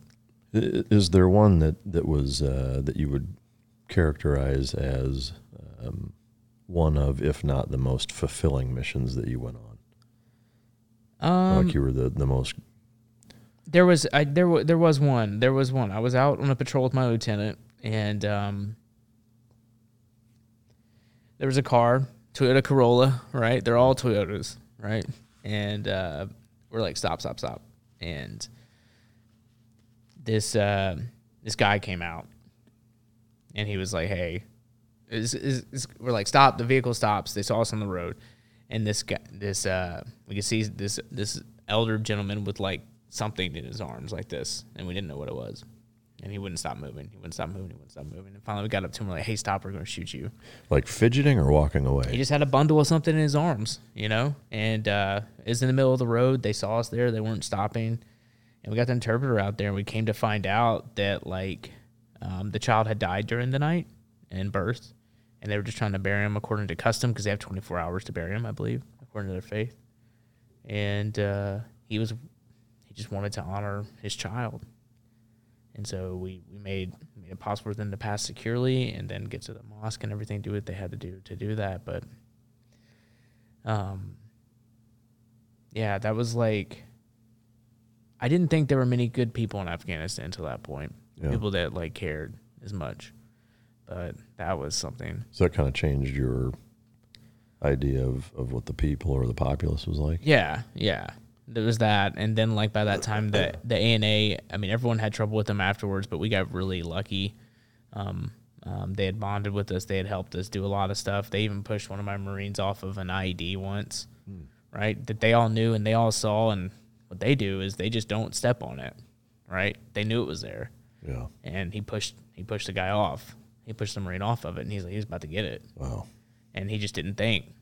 And uh, those that had happened. Um, you know, we had you know delivered water to families and stuff, but like overall, Marjah in particular was just like I don't say it broke my spirit, but like it didn't make me think it was ever going to get better. Yeah. It didn't. Yeah. So. How how has the uh, the withdrawal a, a little over a year ago now? How how did that impact you? I haven't fully uh, realized that yet, but it, it's definitely uh, unearthed some old feelings, right? Um, I don't know. It's it's it was hard to see. I mean, it was personally, I would have never left Afghanistan. I would have turned it into the new Germany or Japan, two superpowers in the world, economic powerhouses. They're doing very well. They were also doing very bad prior to World War II. Um, you know, we maintained a presence there, which was able to help make sure that their con- their country was strong and thriving in the place they are now. Um, but like, it just never made sense. I think the biggest thing is it just felt like a political, like, hey, we did it. Right now, there's documentaries and stuff coming out. You're seeing it, and you would see the people like grabbing onto the C-130s as they're taking off and stuff. And like, my only real hope now is that people will at least try and remember that. Like right now, a big a big thing is you know the way women are treated in Iran. They've always been treated that way. They've always been treated that way. In Iran, in Afghanistan, countries like that, and we I don't think we should forget that, right? That that's the reality most people in that part of the world, mm-hmm. and uh, you know we we made a commitment and we need to follow through with it. I, I don't I don't know. It's it's just hard. It's really hard. Yeah. I'm different you know, from the war. You're different from the war. Everyone's different. Generations different. Our families are different. And like, we just left. You know, it stinks of like Vietnam vibes too. Like yeah. it's it's really hard, you know, and that's when one of the things that have really made me commit to doing things to get better. Yeah. Um, as you were wrapping up that that Marjah deployment, that was 2011. You said. Mm-hmm. Um, looking back on it, was there was there a, a successful operation that stood out as being uh, the most um, life changing or um, impactful for for what you guys accomplished? I mean, we did. We we did get a lot of we did get a lot of dudes. I mean, our, our main job there was to destroy Poppy or buy it back, and the opium, and, we did. We we got a lot of HVTs. I remember one um, one dude. Uh, the only way we could, we could identify him uh, was uh, he uh, he would dress like like women and like sneak off, and so like they're like look for. This is my only tactical claim to fame. They're like look for a guy with a, a bullet hole in his left butt cheek. And so they're like, "How do we fix it?" And I was like, "Give every marine a pair of gloves and do it. You know, have them lift up and be like, "Hey, let me let me see your cheeks." Yeah. And that went all the way up to the highest level, and that was like an SOP that was developed. So it's my you know my general Patton moment. But um, I mean, uh, I mean, for us, it was just the day in day out of just connecting with those people in the village. You know, um, seeing seeing the way they would act. I mean, we didn't do like big operations like that, not at that time at least. Yeah. We were just trying to just stop them. We were just trying to introduce chaos and stability at the same time. And it doesn't make sense. Was it? It was the clear hold build Yeah. phase of the war. They're like, just clean them out and then hold it and then build it back up. That's how democracy works Yeah. and uh, they didn't take to it. Yeah. Is the long and short of it because we went in there, destroyed the way they all make a living, and they didn't like that. Yeah. Did uh, is there um, fr I guess from your guys' perspective, was there a biggest force that you faced, numbers wise? Like, were there any operations where it was like dozens of guys you were actively fighting, or, or more? When they attacked our patrol base, like vehicles pulled up, they we were getting shot at all around. It was not long after we lost that marine. what happened that day? Cars just started showing up, and what they really showed us was that they understood our weaknesses. And our weaknesses was our patrol base was the farthest uh, eastern limit of advance. It was us and then nothing, just the road that led into town. And like you know, you're looking there, and all of a sudden, and you start looking, and oh my god, what is that? And then, oh, why is there a Toyota Corolla driving through this field? Why are people getting out of it? Why are they shooting at us? And so then you start doing those things, and then you know, rockets started hitting the building, everything. It went on for hours. It went on to a point to where we started conserving ammo, and we had to wait for our mobile section to come up. But they were on the other side of town, and they couldn't get there fast enough. Did, did any of them ever break through? No, but it got scary. Yeah. It legitimately got scary because it was just us, right? How, how many is us? It was just a platoon of uh, you know thirty Marines and about you know thirty ANA maybe. They don't they don't really count. They weren't doing anything. They were all in their room. Yeah. You know, and so when you're having to go around, but how many rounds you got? You're having to conserve and make those type of decisions. Those are things you're like looking like. Where do we put up an emergency LZ if we have two CASEVACs? We can't. There's nowhere to land. We're not secure right now. Yeah. Um, how that lasted all fucking day, or All what? day, actually, like right until sundown. How how did it end? It ended when they left because our mobile section showed up. Um, our company gunnery sergeant at the time uh, had um, a logistics train that he had turned into a mobile section, basically, like a mobile weapons section. Oh, okay. Yeah. Did they actually engage them, or they just saw them and they, They, they just showed up, and then they, you know, the Mark 19s and the big heavy guns on top of the MRAPs just started laying down some hate. And by that point, they're like, yeah, it's just not going to work. yeah. That was what stopped. But then my squad went out afterwards and went through the buildings and then cleaned up. Yeah. Yeah. What did that consist of, numbers wise? Do you recall? Of enemy? Yeah. Just anyone we came across. I mean, you know about how many there were? Altogether, like double digits. Really? Yep. They were still there, injured, not injured. I mean, like there was just enemy everywhere. Yeah. You guys walked through and fucking House to house. Wreck shop. Way City. Yeah. yeah. Yeah. Did you ever take any uh any hits or any super? I was behind a wall on my first tour when an RPG hit it. And Yeah. it also hit a pile of manure, so it literally liquefied it and it rained down shit on me. That was pretty cool. That's right. Yeah. yeah. Fiery shitstorm. Yeah, I mean, like, yeah, that was that was pretty bad. My corpsman at the time just looked at me. I remember I had a, a tripod on my weapon. I put it over the wall, Yeah. and uh, he's he's he's like Bell, Bell, and he's like shaking me, and he's he's like, "Wake up, motherfucker!" and he slaps me, Yeah. and uh, he's like, "Listen, if you go to sleep, you will die." and I was like, "Okay," and I was just like shooting. I was like, "Okay," Yeah. but um, yeah, Yeah. it was, it was a good time. Yeah. Did you guys ever have any dogs with you? We had a dog on my second tour, um, Canvas Labrador, black. She was incredible. Yeah. Um, trained by uh, Matthew Albano. What's up, Bano? I want to send it to him. That dog saved my life a few times. Well, tell me about it. Shit.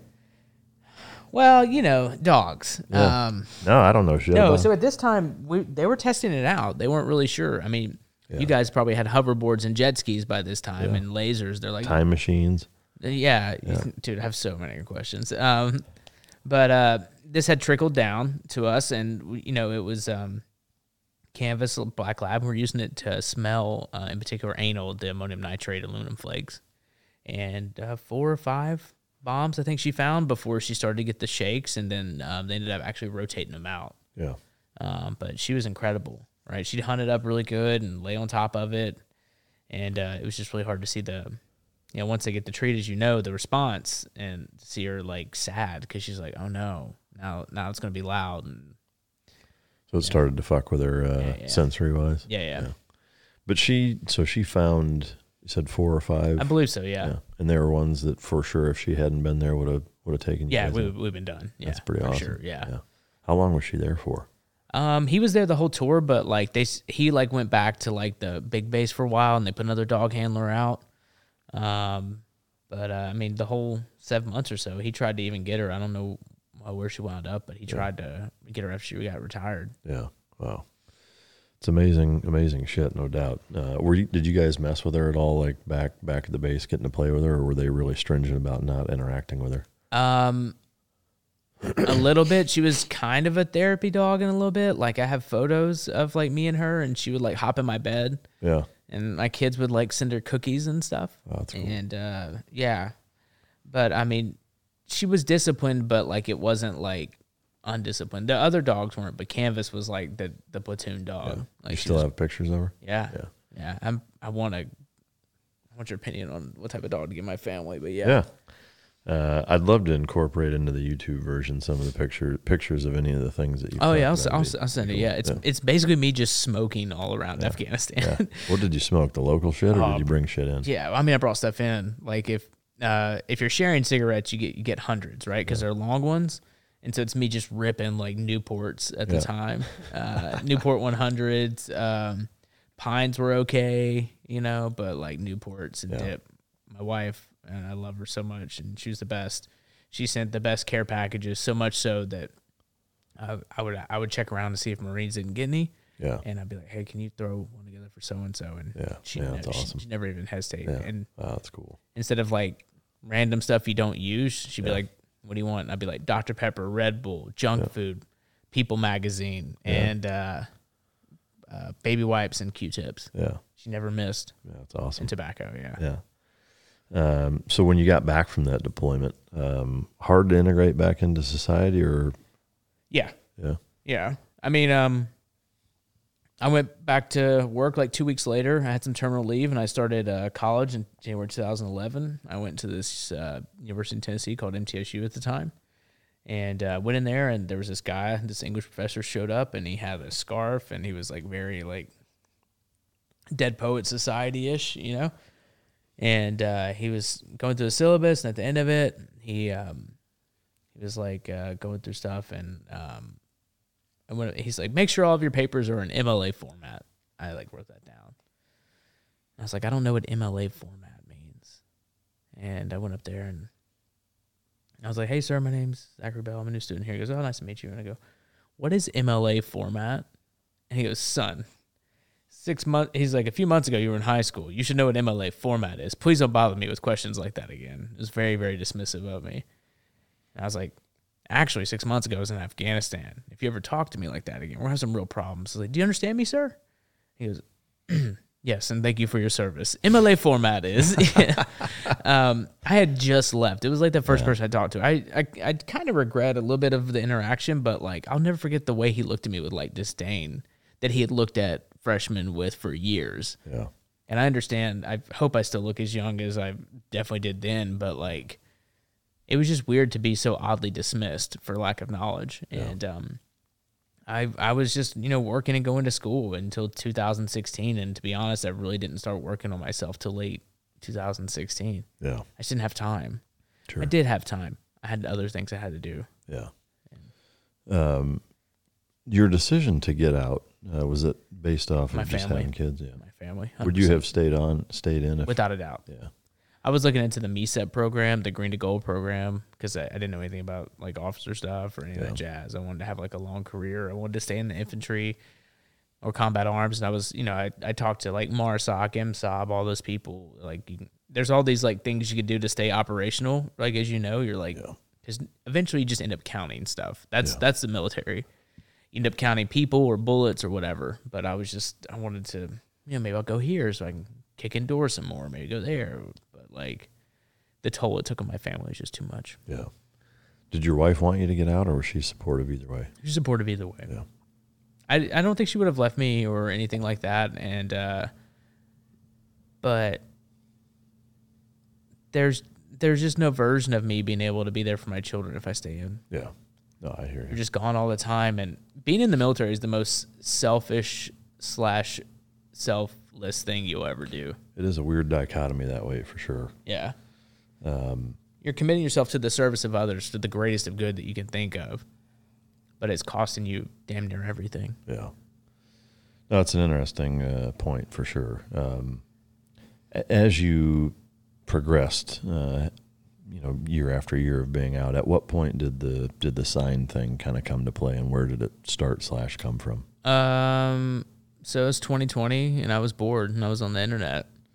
I'd seen like a whole bunch of different versions of it. There's tons of like people doing things like internet culture goes up and down, and there was this guy like, you know, dude with a sign and all this stuff, and like, you know, I've I've written before uh, for various outlets and publications, you know, um, Huffington Post, the local paper, and uh, even the New York Times once or twice, and I'd always liked writing. I'd always liked the cathartic outlet of it. Um, but it was just like I don't I don't know. I just wanted to try something different, right? And uh, I saw like this guy writing stuff on cardboard, and I was like, that's interesting. Like, what if I could just like make fun of like military culture a little bit? Yeah. Like, take the piss out of us a little bit to try and get back to that place of like healing and being honest about when we need help. You know, because everyone's like, you know, "Oh, I don't need help. I'm fine, but we all do. We all need help. We all need to like check in and understand what's going on in our lives. And uh, I just started putting them up, and there was way there was a lot of focus on my outfit, uh, a lot of focus on my outfit. Really? Yeah, yeah, because it's a skivvy shirt from the Marines. It's just a green shirt, but it's it was it's my gym outfit. If I'm being honest. Silkies in a fucking green shirt. Yeah, thank you. Yeah. well, I had a bunch of them when I got out, right? I had a ton of them. Yeah. And so I was like, I'll just wear this, right? I'm not going to think too much about. It. I feel like if I think too much about my gym outfit, then I'm already off to a bad start. Yeah. You're already there for the wrong reason. Yeah, yeah, yeah. Yeah. Yeah. And uh, you know, I want to be there for the weights, you know, not for the dates, you know what I'm saying? Yeah. Um and uh I uh I just started wearing that and I was like, I'll just make like a character. Like it's me turned all the way up, just like because it's not really me, it's like a version of me. I hope it's not really me Yeah. and uh, I'll just say things that like have to be said. I don't want to be rude. I don't want to be hateful. I have like rules, right? The the world I made had rules, and it was like this guy's dumb. you know, Yeah. you know the internet. They're super kind. This guy's dumb. This guy doesn't know. Blah blah blah. He's just all The fuck has he done? Yeah.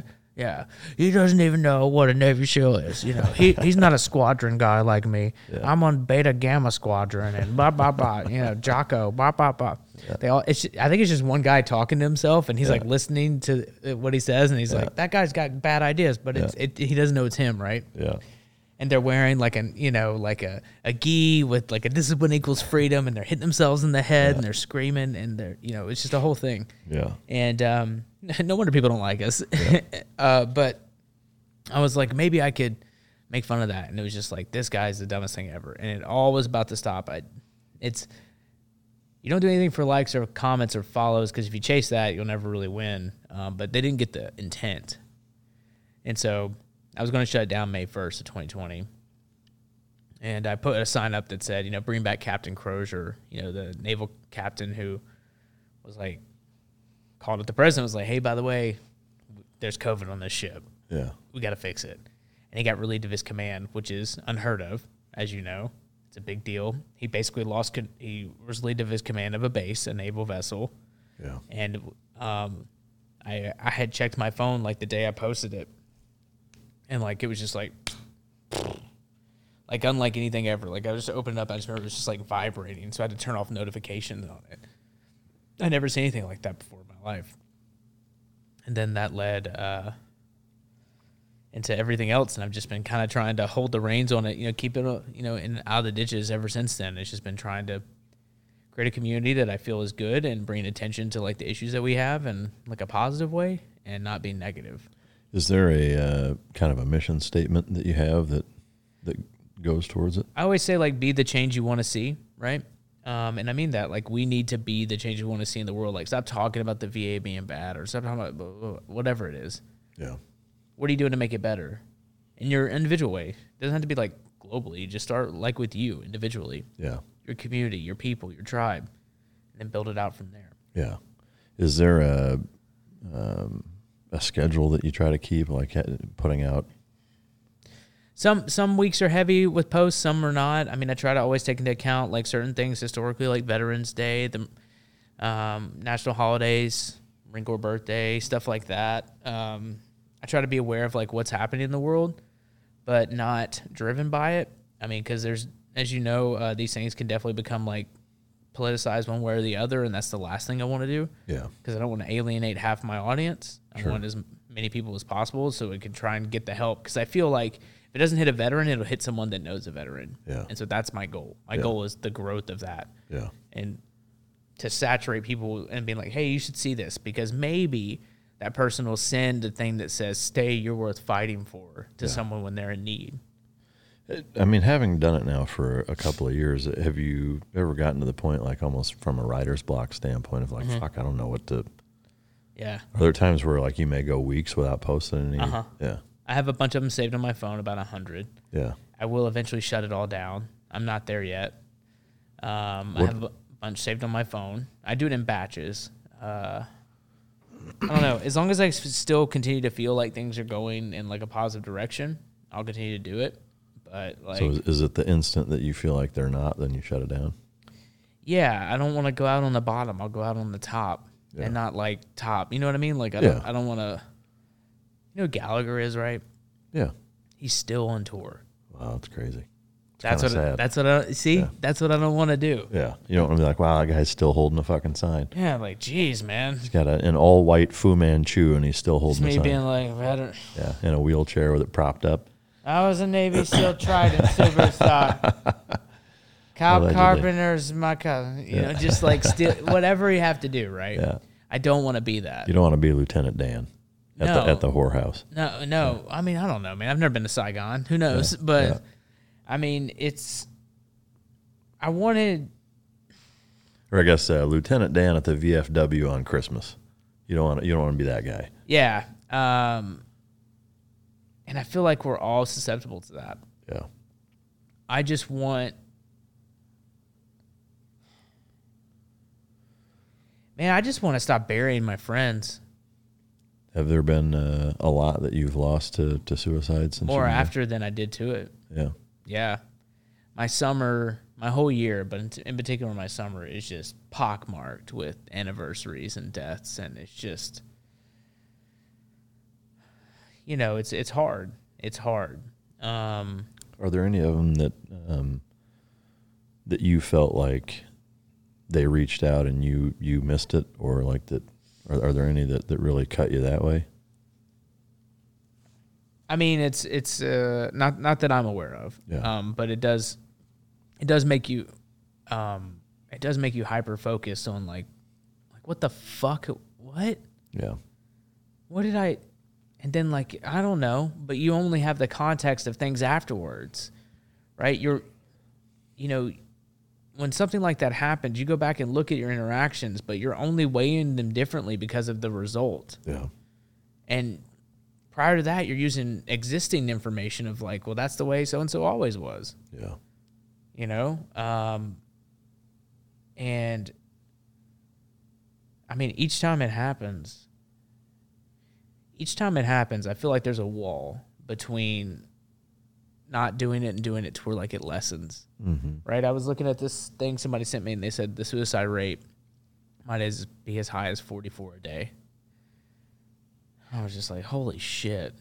Like the older I get, the older you get, the the higher risk we are at suicidal ideation, all these you know health conditions, all these things. It's just like, man, I, I just you know I'd just like to have some grandkids. You know, I'd like to make it and that far, but sometimes it feels insurmountable, right? And so like that's what I think like veteran with the sign really is. Is like the goal at the end of the day is to kind of take a little bit of piss out of us uh, in the right way and be like, hey, I love you. Yeah. that's all right. I love you. Yeah. You're worth. You're stay. You're worth fighting for. Like for real. Yeah. Because that's, I mean, of all the things that like changes a family forever, there's there's nothing I can think that's more impactful than that. Yeah. Yeah. In the worst ways. Uh, yeah, I agree 100%. Um, is is there a goal with it other than what you're already doing? Like, is there a, a place you want to get it to, or is it just kind of keep doing what you're doing? It's continuing to grow. I've I've you know I've got some thoughts like doing a podcast, like maybe to like make it like a a thing where I could be like a longer form of like what the topics are or things I'm trying to discuss. But like as of right now, like I I kind of use it as like a catalyst for Firestarter to throw it out in the community and see what what comes of it. You know. I, I think the podcast thing is a good uh, is a good idea. Oh, I mean, I, I think you should do it. I think. you'll Uh, come up to Nashville. I mean, I don't know what business I have being on it, but I'm, I'm like with each sign, right? Is that you could, you could take uh, whatever the theme of that sign is and have a guest on that kind of reflects that. You know, That's that's the idea I had initially with it was just like go into like more depth because like realistically I can I can fit like 14 words is the most I've ever done on like one piece of cardboard, but um I have I have like stupid knowledge about cardboard now. Yeah. Like uh, have a specific brand. is it all the same size? Yeah, 24 by 18. Yeah, Really? double corrugated. Yeah, from Amazon. It ships How's in packs of 25. Yeah. That they're already that they're pre-made. I used to cut them, but it's like easy. You know, like I got lazy. You know, victory made me soft type thing. Yeah, that's wild. That's funny. Um, is there any signs that you're ashamed of? No, No. there's Uh, nothing. There's nothing I'm ashamed of. Not one Navy SEAL joke I made. Are, are there any that you've taken down? No, not that. Not that. Not that. Come to that I can think of. Yeah. Um, is there any I've taken down? Is there any I'm ashamed of? No. Uh, Any that have gotten you in trouble? Like with like where somebody calls and be like, "Hey, what the fuck?" or anything like that. Uh, the Captain Crozier thing got a lot of attention. Um, going to Ranger school doesn't make you a Ranger. Got a lot of attention. Good attention from the sounds of it. Yeah. Um, I mean, that's just true though. I mean, it's weird the things people will argue over. I mean, uh, what was it? Uh, wearing gaiters doesn't make you a Navy SEAL. Writing a book does. Yeah. That was a there's a lot of well, that's why there's so many seals out there, I guess. But and the- that was SEALs fighting against each other. Yeah. And like, uh, do you know Sean Matson is? Um, he's he's a yeah, SEAL. yeah. Um, but he had to like come to defend me underneath his trident and be like, I told Zach to make this joke. Like that was the thing. Some guys like, how dare you? And I was like, bro, I'm just like, we're all we're all friends here. just and a fucking joke. yeah, I mean, I made fun of myself. Like, how will you know I was in the infantry? Just wait, I'll tell you. Yeah. Right. It's all things that like I do too. Um, but The the thing with the with the Ranger School, uh, the the one thing I think that's easy to justify that is that in any other service, right? Like there there's been you know not a lot, but there's been some SEALs that have gone through Ranger School. Like, isn't like a thing y'all do? Y'all get the option for it when you go to your schools. No, I wouldn't say you get the option for it. There, there are instances where where it becomes available, but it. Um, I'm trying to think the last time I. I, I don't. I don't. Did you go? thi- no, I didn't. I don't think that there's been anybody that's gone through it in a while. Mm-hmm. From the, you know, if you want to call it like my my generation of guys, there there was a handful of guys that went through it, but it was usually like uh, there were two officers from Team Three that went. Mm-hmm. Um, the the biggest reason why they went is that it was like a logistical rotation thing. Yeah. Is that they had this like six month period of where they they basically were kind of like in, in between things and didn't have shit to do anyway. And so it's Yeah. like, well, fuck, send them to Ranger School. You know, it was one of those kind of Yeah, things. Yeah. There's there's only been a, handful of guys that have gone through it. Like it's not like sniper school where a ton of fucking Mm-hmm. seals go through it. You know, it's it's fairly rare. So Well, and it's it's just a leadership course, is how it's been. yeah, but you know, to like a, a SEAL who's been through it would never consider themselves a ranger. You know, so Well, the army is the only branch that's really like that, where they have like courses everyone Yeah. does. I mean, It- it is nobody weird. goes to sergeant's course uh, in the Marines or a corporal's course or the things like. Yeah. that's a very like Army thing. Yeah. um, and like in in the Navy, they're not going to send you know anybody else in the Navy through Yeah. BUD/S, but then not go to a SEAL team. You Yeah, know, it's yeah. like, why would you do that? I don't know. It's weird. Yeah, no, it's uh people are very adamant about things like that. Um and I don't know, some of it's like a little fire starter type thing. Like I, I kind of like it, but like I like it because I know they'll stick around for the next thing, and the next thing is like, hey, go get some help or go Yeah. work out or something. Yeah. Right. Um, I'm trying to think if there's any I've taken down. Um, the one that was mo- uh, the one that I didn't anticipate the reception it would receive the most was uh, one my wife had come up with. She she said that we should talk about it. It was about the withdrawal from Afghanistan in particular, and um, it was uh, you know I can't remember the exact wording. I don't remember it, but you know, no one left behind means something different to me, Mr. President. And like, I remember I posted it. It was twelve on like a Wednesday or Thursday, and I was like walking out of the house, and then I was I like pulled out my phone. I was just like, oh my The Secret Service pulls up. uh, no, no, they don't want to waste their time. Um, they're like, no, there's nothing there, just an idiot with cardboard. Yeah. Um, but like I, I was like, wow, this is, wow, this is a lot. And then it just started rolling. That one just started rolling. I didn't anticipate that. Yeah. And then it wound up on a bunch of different things. And then, you know, immediately after that, there was like, there's all the stuff that happened with those Marines and that soldier that died. It was just, an, it was insane. All the stuff that happened, all that. But I didn't anticipate that. I didn't anticipate that like something that I said would be like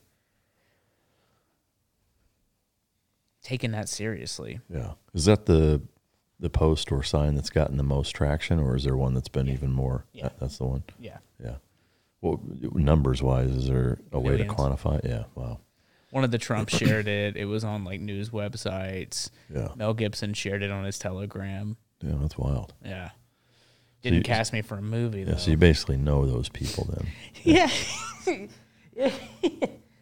um, it's funny because you say that because you're you work on the internet, but like how real that is because people start to view it like a cafeteria. Yeah. It's like, oh, they sit at your lunch table now. Yeah, no, well, it's yeah. I mean, I'm as just flabbergasted by it too. But like the reality of it is, is this was just something I did working at a healthcare company to make myself laugh. Yeah. and my me and my friends laugh like me making dumb jokes and to get to a point to where like i'm having like some version of commentary on like a global issue is um that made me like really that was a big shift and like i need to be more deliberate and intentional in what i'm doing Yeah. right Yeah. does that make sense No, for sure it does. I mean, the Epstein thing is is kind of similar that way. Like I, I kind of yours is way bigger than mine you were not- literally said epstein on fox news i think you and alex jones were the only people to say epstein on fox news at that point well, but I, you know, my, don't say I, alex jones edit that out so this doesn't get demonetized I, I guess my point is, is that similarly, like it was an off the cuff, just fucking with him joke just doing it yeah that I would have never. Did you think they were going to play it? No, I didn't even think that. I, I just assumed there's no way that they would air it, and it wasn't live, so it wasn't like. It was just a segment. Like you probably would you shoot it here or somewhere? Yeah, well, yeah. I mean, in, in their studio in Dallas is where I was at. You know, Jesse was in New York or DC or wherever the fuck, but but we recorded it a few days ahead of time, so Yeah. like they left it in. It was there. a segment. You were talking about your company, correct? Yeah, that was sort of. I mean, it was just it was the You're talking about dogs. Yeah, because it, it was right after the. Um, it, it was a, a raid on ISIS where a dog uh, went in on the uh, Baghdadi guy, Okay. and as the dog was approaching him, he clacked himself off. Yeah. And so, like the media does, you know, oh hey, shit, there was a dog that induced this, blah blah blah. Yeah. Let's bring dog Yeah. people on, and we'll Somebody give me a dog guy. yeah, Yeah. yeah. I mean, that's a hundred percent. You know, so there was a handful of interviews over a couple day period that I did. Yeah, yeah, you're you know, getting screened and, uh, everything. That's that's that's what's fascinating. Somebody, I, in my mind, I want to say it was one of the Murdochs. Yeah, They're like, "Run it, mate." Yeah. You know, run the Epstein clip. Yeah, well, I, I guarantee. Well, yeah, I mean, not so strangely enough, I've not been asked back since then. So you know, figure that one out. Uh, but anyway, you know, I guess my point is, is that similarly, um, you know, like I, I had no no idea that that would have done what it did, and, and it certainly wasn't my intention either. You know, you're you cr- know? you're accredited with like literally Yeah, that, on which is stupid because that's hundred percent not the case. I don't know, man. uh, I've I did a little I did a little deep dive on it, and until you until you like cross the threshold, nobody was like, "Rrr." Well, I, I mean, I'm whatever. love how you're looking at. it. You're like, yeah, and you know, it's, it's like it's not a finish trained dog. You shouldn't do it. And you know, Epstein didn't kill himself, and you Yeah. just you don't even blink, Yeah. Right? You went back to where you were in Hell Week for a second. you were like there. I was asleep. yeah. Uh, yeah. Anyway, I mean, like I said, I, it just, uh, it was a, a weird thing that kind of similarly, I was like, well, you know, maybe I should be more careful about that. But ultimately, I don't give a fuck. You know, like it's just, uh, you know, not doing what you do. I do what I do with this show, and and uh, if somebody has me on, I'm going to say what I think and, and whatever. And and for me, it was just more about two things. One was fucking with him because it seemed like he was kind of half-assed in the interview. Like it seemed like he was taking it more like a joke and was was kind of di- being dismissive about Yeah. the whole thing. Like yeah, and he's asking dumb he's questions. doing them all day, and like yeah, he's just not going even, through the yeah, fucking motions, you know. yeah. But but uh, but the other thing too was legitimately, it was just like you know this guy's fucking crooked. You know, he's part of uh, you know a, an enormous sex trafficking ring that needs way more attention uh, brought No. to it. So it had to be done. I just Yeah. love that you did it. yeah, well, right? Because like that's that's we're talking about like a lot of different things, like the shift from like doing stuff on like your own personal scale to like Yeah. where it becomes public, and then where jokes become like bigger things, Yeah. right? But like you, the joke is what got you there to have a real serious conversation about. It is kind of weird that you know the most prolific, world-renowned, famous human trafficker ever died in Yeah. one of the most secure prisons ever when there was no footage and he hung himself. when the cameras were broken and during the guard shift change, Cameras were you know, broken, like- guard shift. It sounds like a bad Michael Bay movie. Yeah, I mean, right? it, yeah, it's fucking it, like it, you couldn't. I mean, to me, there's it, it's like it's either they're that fucking stupid or they think we're that stupid. You know, it's like it's equally bad. Yeah. You know, um, but yeah. Anyway, um, well, so I, I guess you know, uh, transitioning back into the uh, to the science stuff. I mean, Uh-huh. like I, I know you talked about the mission statement. Uh, where do you go from here with it? I mean, for, for me, I'm just gonna trying to continue to grow the community. Um, like I said about the podcast, is the thing I've, I've thought about doing. Um, I'm really trying to go out of my way to partner and advocate for resources that are good for healing, uh, be they traditional or non-traditional. Um, psychedelics is a big thing. I'm highly interested in. Texas is decriminalizing at the rapid rate, from what I understand. Um, you know, I went through a treatment myself through vets, um, doing um ibogaine and DMT, which was a I couldn't even begin to explain it, but it was a it was a completely life changing experience. Uh, and you know, um, my main shift has been spending as much time as possible with my family. For so long, my goal has been provide for them as much as I can. So focus on getting as much as I can, like resources, money, money, money equals freedom, right? Like that's just it. And so I was like, if I get as much money as I can, if I'm moving through my career as much as I can, I'll be able to give them the life that I want and provide for them best I can. It was just I was off, right? I should have been just focusing on spending as much time with them. And when I shifted to that, my my uh, career, my opportunities have, have just like quadrupled Yeah. um, and my time with them has like everything's gotten better once I made that shift to like, how do I do this as much as humanly possible? Because that's what happened to me in COVID. I know it was hard. I know it was a pandemic. I know all these things were happening. My experience was completely different. I got to spend more time with my family than I ever had before, and it was just like a drug. Yeah. And I know because I've done a lot of them, um, allegedly. Yeah. But like, I was just tapped into like, I just want to be here with them as much as possible because I love them. I do. I love them more than anything. I love my daughters and I love my wife. They're incredible. Yeah. Like we made a fort for a month. Yeah. It was awesome. And so, is that the the goal for you personally now? Is to just continue to do that? And Yeah. yeah, I mean, in a perfect world, I would uh, keep the ho- home I have now, sell it in a few years, make a farm, and then do like some like veterans retreats there. Yeah. Right. Like that's yeah. like a a bunch of drugs and I mean, yeah, Yeah. you, you want to come down, you can come Yeah. down, man. All right. Yeah. No, no, I just we've tried a lot of ways to get better. We've got to try different ways, and that's what I want to do. yeah. No, I think it's I think it's awesome. I, I love what you have going on. The the whole brand that you've built around uh, Thank you, thank these you. signs is really cool, and and uh, yeah, I'm, I'm proud of you, and, and I love what you're doing. So Thanks, man. Yeah, uh, and I appreciate you taking the time to come here and talk about it. Um, is there anything else you want to talk about before we uh, close it out? No, I can't think of anything else. Um, a smart ass joke, anything? no, just Epstein didn't kill himself. You you heard it here first, and uh, well, shit, man, I appreciate it. Um, for those of you listening, Uh, thank you. Is there any shout outs you want to give or any uh, anything like that? Uh, shout outs. Uh, get all your coffee from Black Rifle. Derek Carver, thanks. I love you. Uh, Ryan Madden, you're one of the best men ever. And uh, love you, girls. See you soon. Yeah. Amen. Uh, for the listener, thank you for your uh, unwavering support, show after show. I appreciate it. Uh, if not for you, we wouldn't be able to do what we do. So thank you guys. If you didn't enjoy it, feel free to choke yourself. And until next time, this is Mike Drop.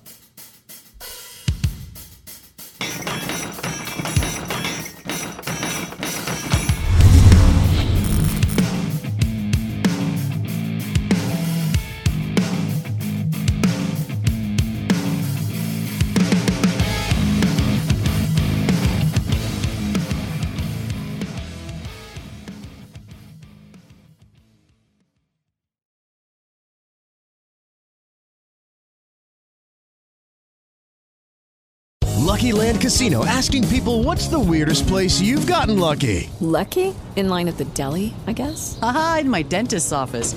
More than once, actually. Do I have to say? Yes, you do. In the car before my kids' PTA meeting. Really? Yes. Excuse me, what's the weirdest place you've gotten lucky? I never win and tell. Well, there you have it. You can get lucky anywhere playing at LuckyLandSlots.com. Play for free right now. Are you feeling lucky? No purchase necessary. Void where prohibited by law. 18 plus. Terms and conditions apply. See website for details. I'm Nick, the host of the UFO Chronicles podcast, with first-hand witness accounts of the strange and unexplained, covering UFOs, cryptids, conspiracies, and the paranormal. Real people, real encounters. So come with us on the journey into the unknown. UFO Chronicles podcast is available to listen to on all apps. I'll see you soon. The Bigger Pockets portfolio of podcasts are worthy of your investment. We're having a real conversation as real real estate investors. New episodes available every day. It's important to buy where it makes money and not necessarily where you want to travel to. Bigger Pockets, On the Market, Rookie Real Estate, or Money Podcast. The purpose of flipping is to create more cash so then you can reinvest into other types of properties. The Bigger Pockets Podcast on YouTube or wherever you listen.